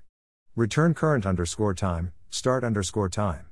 Of course, this only works if theta underscore reporter controls how much time the reporter actually spends on a given input, and in practice, you would just directly infer the computation time based on the architecture in an input rather than measuring it, since this is differentiable.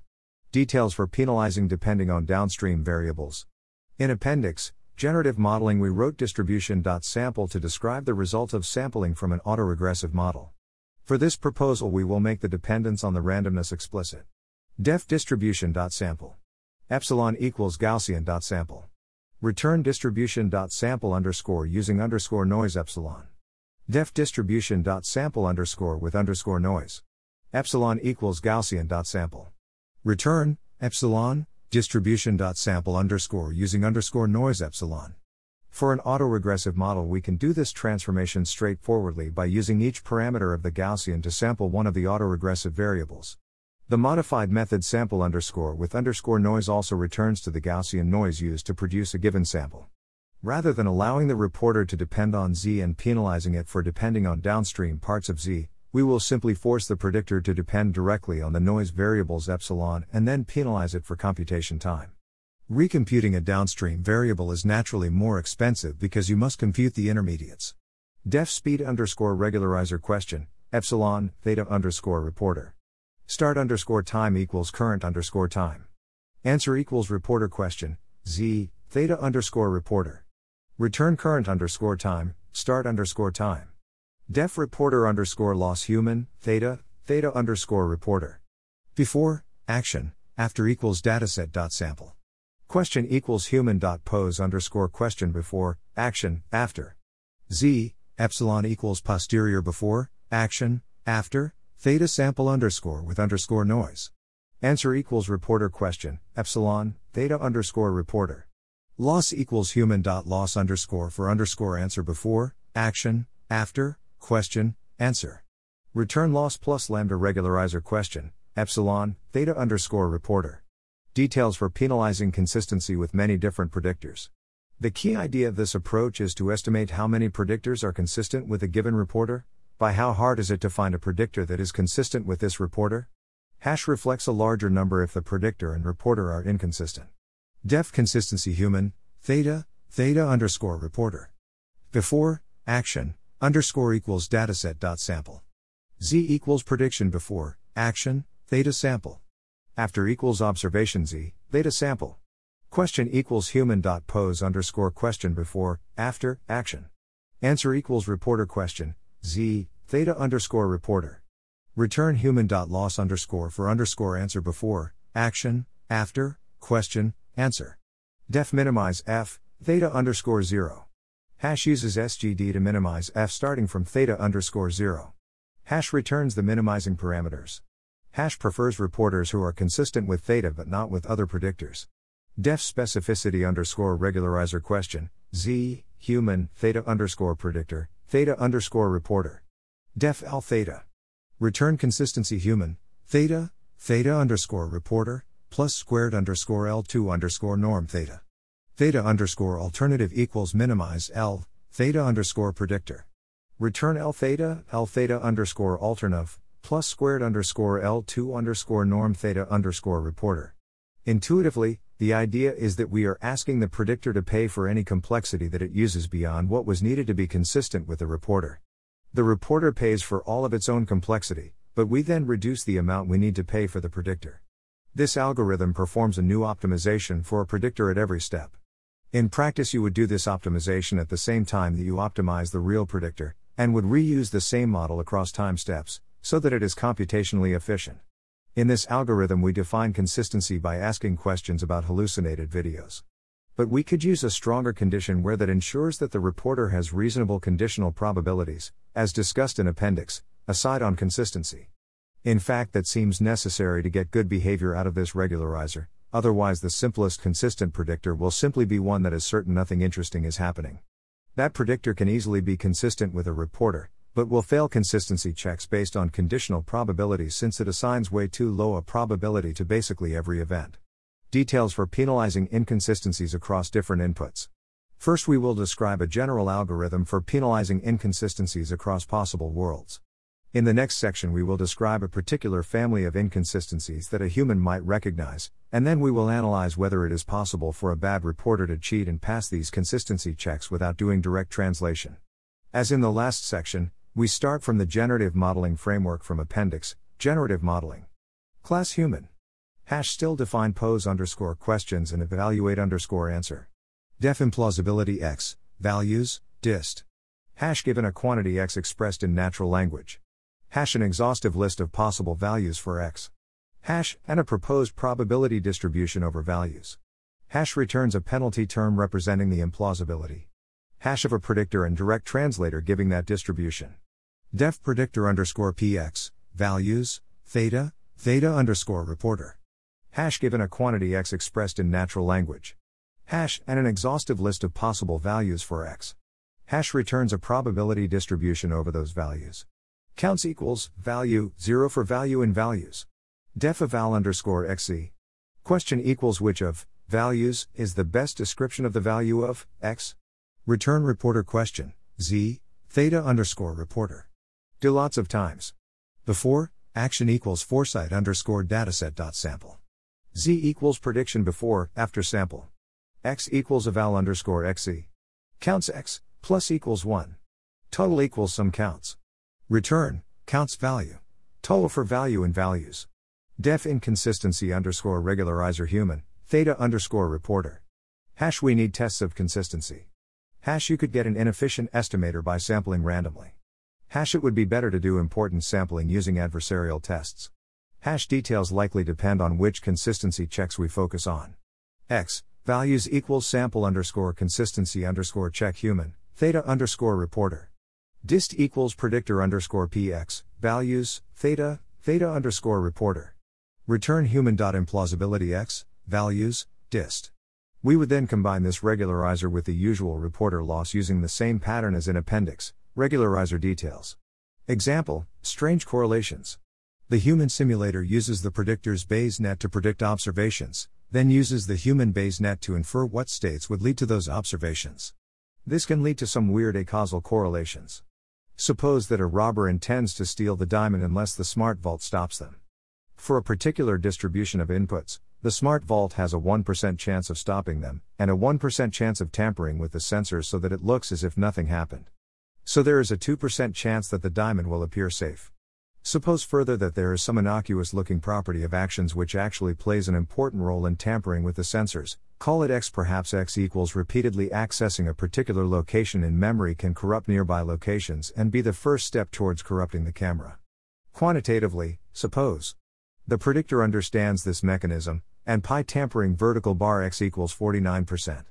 Meanwhile, the human can notice x but they don't understand the significance, pH tampering vertical bar x equals 1%. Then pi diamond looks safe, x equals 50%, but pH diamond looks safe, x equals 2%. These facts imply to a human that x somehow helps with tampering or with keeping the diamond safe, but the human doesn't understand how. This gives us an opportunity to distinguish the direct reporter and the human simulator. When the human simulator sees that the diamond appears safe, it knows that either there was tampering or the diamond appears safe. These two possibilities are anti correlated, because if one of them happened, we no longer need to posit the other in order to explain our observations. And so overall, tampering and diamond is safe are strongly anti-correlated given x. There is a 25% chance of tampering, a 25% chance of the diamond being safe, but only a half a percent chance of both rather than the 6% chance if they were independent. The direct translator says that the two events are independent, with a 49% chance of tampering, a 1% chance of successfully defending the diamond, and a half a percent chance of both.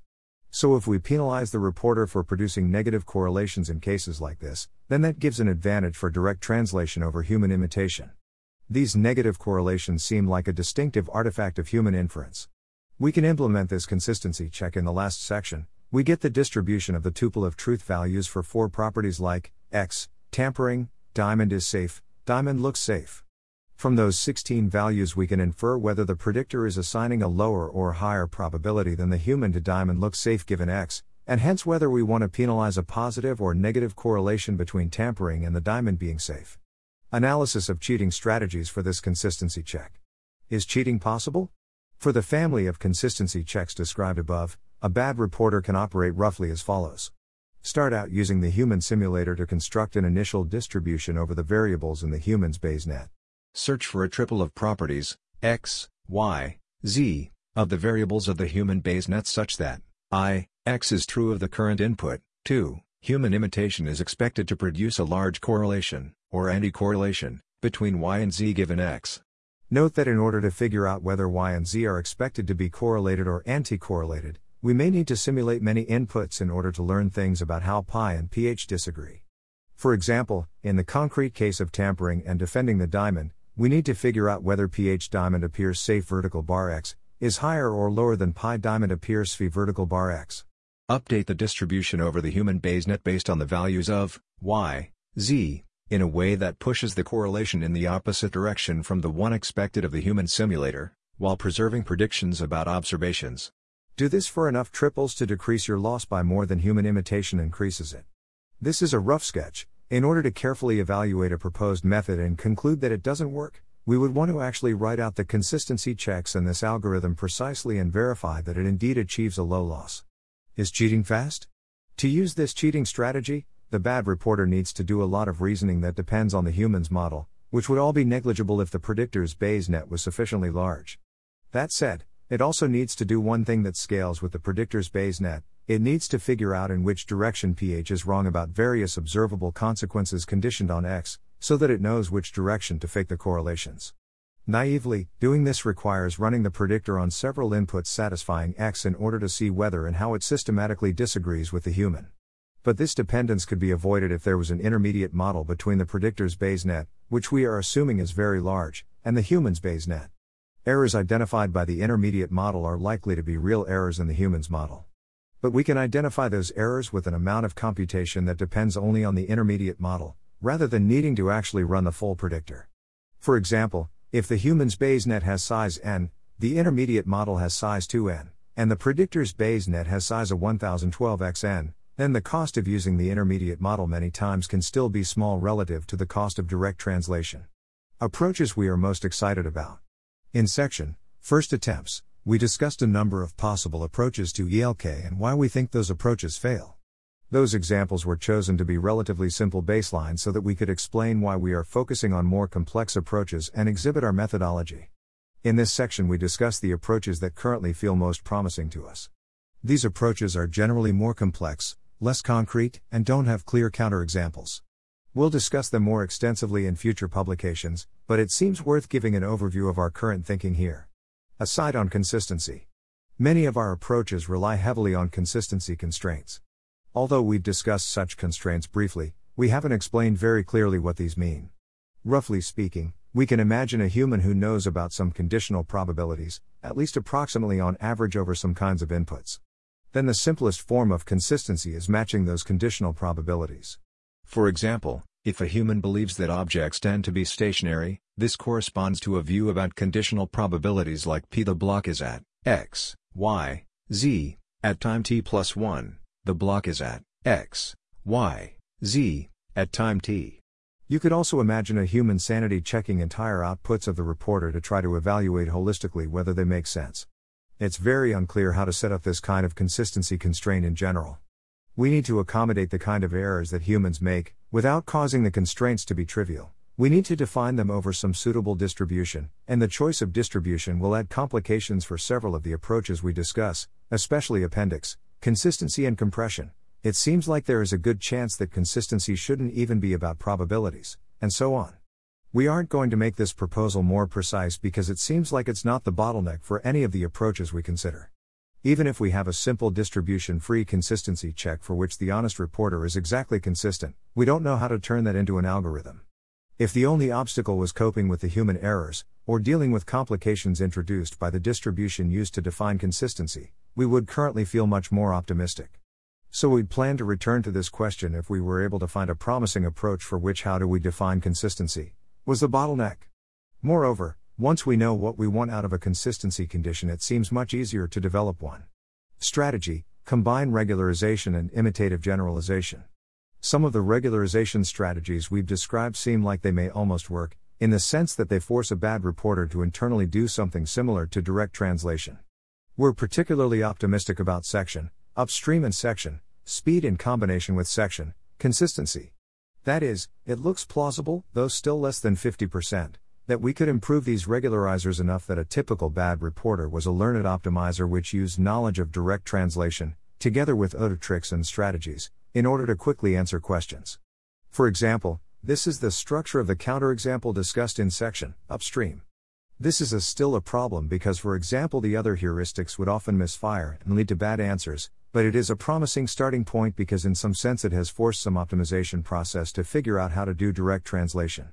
If we knew what those other heuristics were in advance, it seems like it should be possible to get around this problem. We could search for a direct translator which produced good answers to our questions, and which scored very well on the regularizer when combined with the known heuristics. The regularization would then prevent us from getting the human simulator, since by hypothesis direct translation was an ingredient in the optimal strategy. And when we wanted to actually get good answers, we could strip out the heuristics and simply use the direct translator. This is a plausible approach to combat any fixed counterexample, but in general we won't know what heuristics would perform well on a given regularizer, since it's likely to depend on details about the predictor, the human's model, the data distribution, etc. We could hope to achieve the same goal in general by using imitative generalization. We ask an amplified human to play the regularized classification game as well as they can, and learn data, like the direct translator, or other heuristics, that they can use to play the game. Then, when we want to get good predictions, we can ask the same human to use their data to get actually good answers to questions. This seems like it could plausibly work if imitative generalization was at least as good at learning heuristics to play the training game as vanilla SGD. It seems intuitively plausible that if we set up this process extremely well, the human would be significantly better, since the human prior ought to help. The flip side is that we need these heuristics to be exposed to the human in a usable format, which may be more expensive than directly integrating them into an agent that uses them to play the training game well. This is similar to the general question about competitiveness of imitative generalization. This hope is very closely related to the imitative generalization based approach discussed in Appendix Learned Optimizers. Strategy Use consistency to compress the reporter and the predictor. In section Specificity, we suggested penalizing reporters if they are consistent with many different reporters, which effectively allows us to use consistency to compress the predictor given the reporter.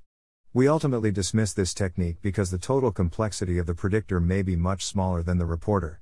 But we could also use consistency to constrain the reporter. We could optimize part of the reporter to answer questions well, and then fill in the rest of the reporter to be consistent. Technically, we'd be optimizing the first part of the reporter to predict well after we filled in the second part to be consistent. This approach is a generalization of the one described in teaching ML to answer questions honestly instead of predicting human answers, although we are applying it for a fairly different purpose. The implementation is very similar to the one in Appendix Specificity. As an unrealistic example, if the predictor reasons about things in terms of quarks, I might say diamond is a certain kind of configuration of quarks. I'm not sure what, but I know it is rare, appears in the Earth's mantle, and it's hard and sparkly. Then instead of directly specifying the diamond classifier as part of my hypothesis, I'm just specifying the family of functions that includes the diamond classifier, and looking for any function in that family which lines up with what I already know about diamond. You might expect this to be simpler than the human simulator, because it doesn't need to specify every fact that a human knows about diamonds, diamonds are uniquely picked out by just a few facts, and the rest follows as a prediction which serves to demonstrate that the reporter we found really is correct. So, as long as specifying the function family is easy enough, we might hope to get the direct translator. This idea seems like it could be much better than section specificity precisely in cases where the predictor is very simple and so the reporter ought to be compressible. By combining these two techniques, it seems plausible that we could drive the complexity of predictor plus direct translator lower than the complexity of predictor plus human simulator. The chief difficulty of this approach is that we have to be able to simply represent a family of functions, or even a regularizer over functions, that rules out the human simulator, otherwise, the inner optimization, which is trying to find a consistent reporter, will produce the human simulator instead of the direct translator. The main advantage is that the specification of this family regularizer can be learned instead of being designed by hand, which in a sense is what the rest of this report is trying to do. That said, it's not actually clear whether such a family exists. So while delegating that problem to machine learning may be a good way to find it if it exists, and is something we should do if we can't otherwise solve ELK, it's not clear that it should give us much reassurance about the solubility of the problem. Strategy Examine reasons for consistency. A human has lots of beliefs like if you let go of an object, it will usually fall down. In order to be consistent, the combination of a predictor and reporter needs to reproduce the expected behavior. Intuitively, a successful predictor must have some internal structure corresponding to these expected relationships, and the direct translator is consistent because it directly exposes that structure. The human simulator is consistent in large part because it searches for consistent explanations of observations. These seem like quite different reasons to be consistent, and so if we were able to somehow trace why a reporter plus predictor pair was consistent, then we might have more ability to distinguish direct translation from human imitation. Moreover, this could be a very hard standard for a bad reporter to game, because if it comes up with a clever strategy for being consistent, then the reason will often be its thoughts about what the training process expects rather than a fact about the predictor. Although this is probably the approach to ELK we are currently most excited about, it's unfortunately pretty vague. We can't pretend to have good answers to questions like what are reasons? And what would we do with them? But we can try to explain some of our current thinking anyway to give a sense for why we think it is a promising approach. What is a reason for consistency? Intuitively, we think of a reason as a way of verifying that the model is, probably, consistent, or that it satisfies particular properties. The simplest reason is just because, which corresponds to running the entire computation on many inputs and verifying that it is consistent. But it will often be possible to give a much simpler, faster explanation for any given property. For example, suppose one property the human expects is if the diamond is in the room in 10 minutes, it's pretty likely to still be there in 11 minutes. This could be explained by running the entire model, but it could also be explained quite quickly if diamond in room at 10 minutes and diamond in room at 11 minutes are both represented by individual neurons with a large enough weight between them. In order to make an explanation like this work, we may need to specify other data like the typical distribution of individual neurons, which themselves may need to be verified. We're not at all sure if this is the right view, though we are optimistic that the answer will shake out as we try to build algorithms that rely on these kinds of reasons. Here are some other possible views to give a sense for the space. A reason amounts to a composition of local relationships that explain a larger relationship. For example, if showing y f and g implement the same function, maybe a reason corresponds to a way of matching up pieces of the computation done by f or g, or relating them to other intermediates, that makes it obvious they are equal, where just because is the degenerate case where nothing is matched up except the entire computation and no other evidence is given. Reasons may fundamentally be about conditional independence rather than other kinds of relationship, and correspond to isomorphisms of structural facts about models that can give rise to conditional independencies. A reason may be about exposing parts of the relationship that hold universally rather than for typical inputs. It seems like very few relevant relationships hold universally, but we might imagine some statistical relationships that hold robustly rather than depending on the input distribution. What would we do with these reasons? Instead of optimizing for consistent reporters, we could optimize for pairs of reporters, reason for consistency. This then gives us an opportunity to regularize the reporter based on the reason for consistency. A simple hope is to prefer simpler reasons, hoping that this acts like a better version of the regularizers for computation time discussed in section, speed and section, upstream. Here the hope is that the consistency of the direct translator follows from local properties in a simple way, Whereas the consistency of the human simulator requires first using facts about the predictor to explain correlations in the observations, and then using those correlations to derive consistency of the human simulator. A second approach is to look at the structure of the reason, and prefer reasons where the consistency is because of facts about the predictor rather than facts about the predictor. This more closely mirrors the intuition expressed at the beginning of this section, but it's not clear how to actually define anything like this.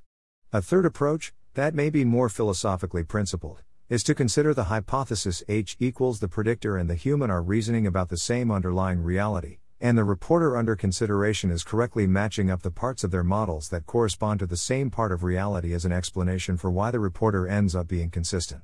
On this view, we want to analyze a reason based on the ratio between the probability of finding that reason given H, and the probability of finding such a reason for a random reporter. If that ratio rises above the prior improbability of H, which we can roughly estimate, then we would conclude H is likely to be true and the reporter is good.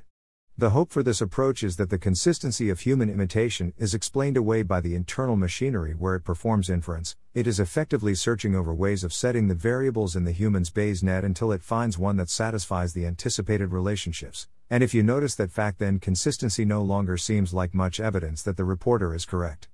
In addition to those three algorithmic approaches, It seems quite possible to us that thinking about reasons and the hypothesis H may end up suggesting a simpler approach to regularization, that may make no reference to reasons at all, and provide a philosophical explanation for why that approach actually works. How we'd approach ELK in practice. If someone gave us a powerful AI with unrealistically little preparation and asked us to cope with the risks described in this report, what would we do? This section describes our current best guesses. Ensembling. We would train a diversity of reporting heads and consider an action problematic if any of them report tampering. We think that this can significantly improve safety for the kinds of reporting heads described in this report. If any of them achieve good performance on distribution but fail out of distribution, it seems most likely to be because they are doing something human simulator like. So if there is a disagreement, we should listen to the reporter that says something scary, that a human wouldn't have said, even if it's in the minority. This argument would break down as soon as any of the reporting heads are optimized to say scary things, or to be diverse for diversity's sake. Now all we need to do is ensure that one of our reporters notices any given problem. This isn't necessarily that much easier, but it allows us to experiment with a variety of approaches to regularizing models and collecting data, without worrying, for example, that one of our modifications accidentally favored the human simulator. Regularization. In keeping with the previous point about ensembling, we should train reporters using many different combinations of regularizers. We think it's worth trying at least upstream dependencies, i.e., speed using noise variables rather than latents as input, and specificity plus complexity plus speed, with a tunable parameter for the speed versus complexity trade off, the specificity versus complexity trade off must be 1. It's more unclear whether we could actually get imitative generalization working, but if we could, we think that imitative generalization plus specificity plus complexity plus speed is particularly promising. It also seems good to try combining all of these with the strongest consistency across input conditions that we can find, and with input data points that are designed to be as computationally demanding as possible for a bad reporter while being easy if you know what really happened. We don't have a great recipe for generating consistency checks or hard data points though, we would just try to do this ad hoc using highly skilled human labelers. Data. In general, we want to use a diversity of data sources, for example, different people who might make different mistakes, a small amount of extremely careful data, and so on. We should train some of our reporters with more cautious data that tries harder to avoid errors, and some that pushes as hard as we can to make the data harder for a bad reporter. Ideally, also leveraging many of the techniques in Appendix, avoiding errors to reduce error rates. We should push techniques like debate, iterated amplification, and recursive reward modeling as far as we can in order to improve human understanding. Especially when combined with deliberately tricky inputs, this may have a good chance of catching many bad reporters. To the extent possible, we would also like some of these reporters to be trained on data held out from the predictor, so that it's not sure what capabilities human evaluators might have. Learned optimizers. We think it's plausible that these approaches will work in practice for ontology identification and other straightforward cases of ELK, but for large enough models that implement learned optimization, they would almost certainly break down. Overall, we're pessimistic about solving ELK for learned optimizers without additional research, or at least implementation work that isn't fully shovel ready to apply at scale. But if we were trying our best in this regime, it would be even more important to throw the kitchen sink at the problem and use many techniques not discussed in this report. Comparisons to related work. Ontology identification. Ontology identification is the problem of mapping between an AI's model of the world and a human's model, in order to translate human goals, defined in terms of the human's model, into usable goals, defined in terms of the AI's model. In this report, we intend to use this term in roughly the same way as prior work. To the extent that the reader believes ELK is an important problem statement, we believe that they should give significant epistemic credit to researchers at MIRI who were interested in this problem long before we were. One difference is that we are more focused on narrow versions of the problem, only hoping for good answers in cases as straightforward as sensor tampering. Whereas past discussions of ontology identification have often highlighted edge cases and the desire for a robust enough translation to evaluate complex actions that push the world into unfamiliar states, see Appendix, Narrow elicitation. We also specialize this problem to training a generative model with gradient descent, rather than considering ontological crises or utility rebinding as the agent learns.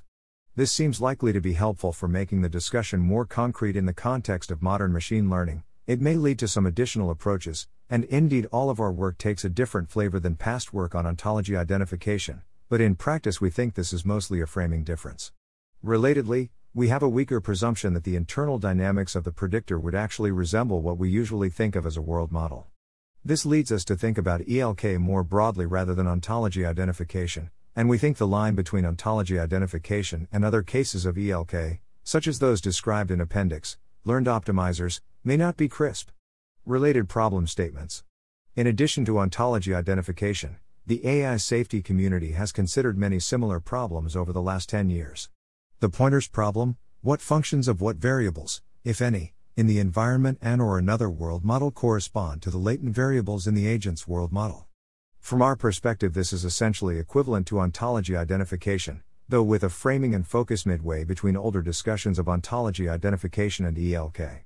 Like us, John Wentworth expresses the view that outer alignment, as I think about it, is mostly the pointer problem. Generalizable environment goals is the problem of defining reward functions that depend on the environment rather than on observations.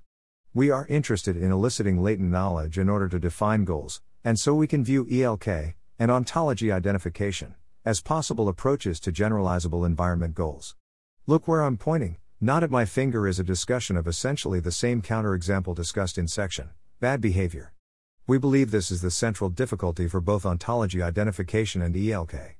There are differences in focus, we are mostly focused on the potential inductive bias caused by the simplicity of the human model, whereas Yudkowsky seems mostly focused on the issues with data quality we discuss in Appendix, imperfect data and embedding the human overseer as part of the predictor's world model as we discuss in Appendix, weight sharing. Ultimately, this is just a different prediction about what aspects of the problem are most productive to focus on first, and the underlying problem of ELK or ontology identification is the same. Model splintering is the problem of translating reward functions from one model to another. This formulation takes as given a partial translation between the two models, which is already sufficient to address the narrow version of the problem we are interested in. Model splintering is in some sense the other half of ontology identification that we are explicitly setting aside. Truthful AI is a proposed family of norms against AI systems deliberately misrepresenting reality. We can view our counterexamples as very simple obstructions to truthful AI and ELK as an attempt to overcome those counterexamples. In addition to highlighting how hard truthfulness might be, we expect that thinking about this kind of concrete obstruction will be a helpful way to make progress on truthfulness. There is a large literature discussing wireheading and sensor tampering. We can view ELK, as well as all of the approaches listed earlier in this section, as possible solutions to sensor tampering. Proposal from Ontological Crises and Artificial Agents Value Systems. Ontological Crises and Artificial Agents Value Systems is the first write up we are aware of the ontology identification problem. It proposes a possible solution based on bisimulation. We believe this proposal is vulnerable to a similar counterexample to the other methods we discuss in section regularizers. This is likely not surprising to the authors, since they are not claiming a solution that works in the worst case. Taylor et al. suggest learning a metric over possible worlds where i worlds change slowly over time and 2 if two worlds are close then they behave similarly for all inputs. We sympathize with the intuition behind this approach, but haven't been able to turn it into a promising angle of attack on ELK. Yudkowsky suggests a variety of approaches to encouraging learned models to represent events themselves rather than human judgments about those events. This discussion gestures at some of the ideas in section regularizers but is even more informal and preliminary, in part because Yudkowsky is more focused on issues with data quality. Mechanistic interpretability. ELK is also closely related to interpretability and especially mechanistic interpretability as in Cammarata et al. This work tries to examine machine learning models to understand how they are computing their outputs and especially what intermediates they are reasoning about. If we understand how a neural network is thinking, then we can hope to directly read off what it knows about the world rather than try to train the model to tell us this information. In a very simple case, we might discover that a particular neuron represents the model's beliefs about whether there is a diamond in the room, and then simply look at that neuron rather than training the model to answer questions about diamonds. From our perspective, the core questions are how complex will our interpretations need to become, and how do interpretability researchers, or the tools they build, decide which interpretations are correct? If a question can be answered using a single neuron, then it is relatively straightforward to get answers by using either interpretability or fine tuning. We can look through neurons by hand, or we can fine tune using a simplicity sparsity constraint or regularizer. Even then, there are possible concerns about finding a human thinks there is a diamond neuron, but we might rule these out by looking at their relationships to other neurons.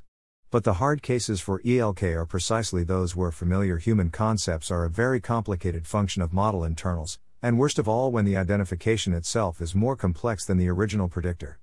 In these cases, it is easy for the reporter to essentially make up the structure that the human evaluators or interpretability researchers are looking for. In these cases, we need to think about how evaluators decide between many different interpretations of a given model. That decision is likely to involve consistency checks between interpretations of different parts of the model, as well as structural judgments about which interpretation is less likely to be inventing the concepts we are looking for from scratch, which essentially amount to regularizers to select amongst. If we could fully define those checks and regularizers, then that would represent a plausible solution to ELK that could be used either as a loss function for fine tuning or a recipe for automated interpretability. If we can't define them, then we are left wondering whether any given set of ad hoc methods will generalize to more powerful models. Overall, our sense is that interpretability based and fine tuning approaches to ELK are extremely closely related. The more important distinction is again methodological. In this report, we are looking for worst case solutions that successfully recover knowledge no matter how the predictor works. Interpretability research typically takes a more empirical approach, trying to understand how knowledge is structured in modern machine learning systems and aiming to scale up that understanding as models improve. Thanks for listening. To help us out with the nonlinear library or to learn more, please visit nonlinear.org.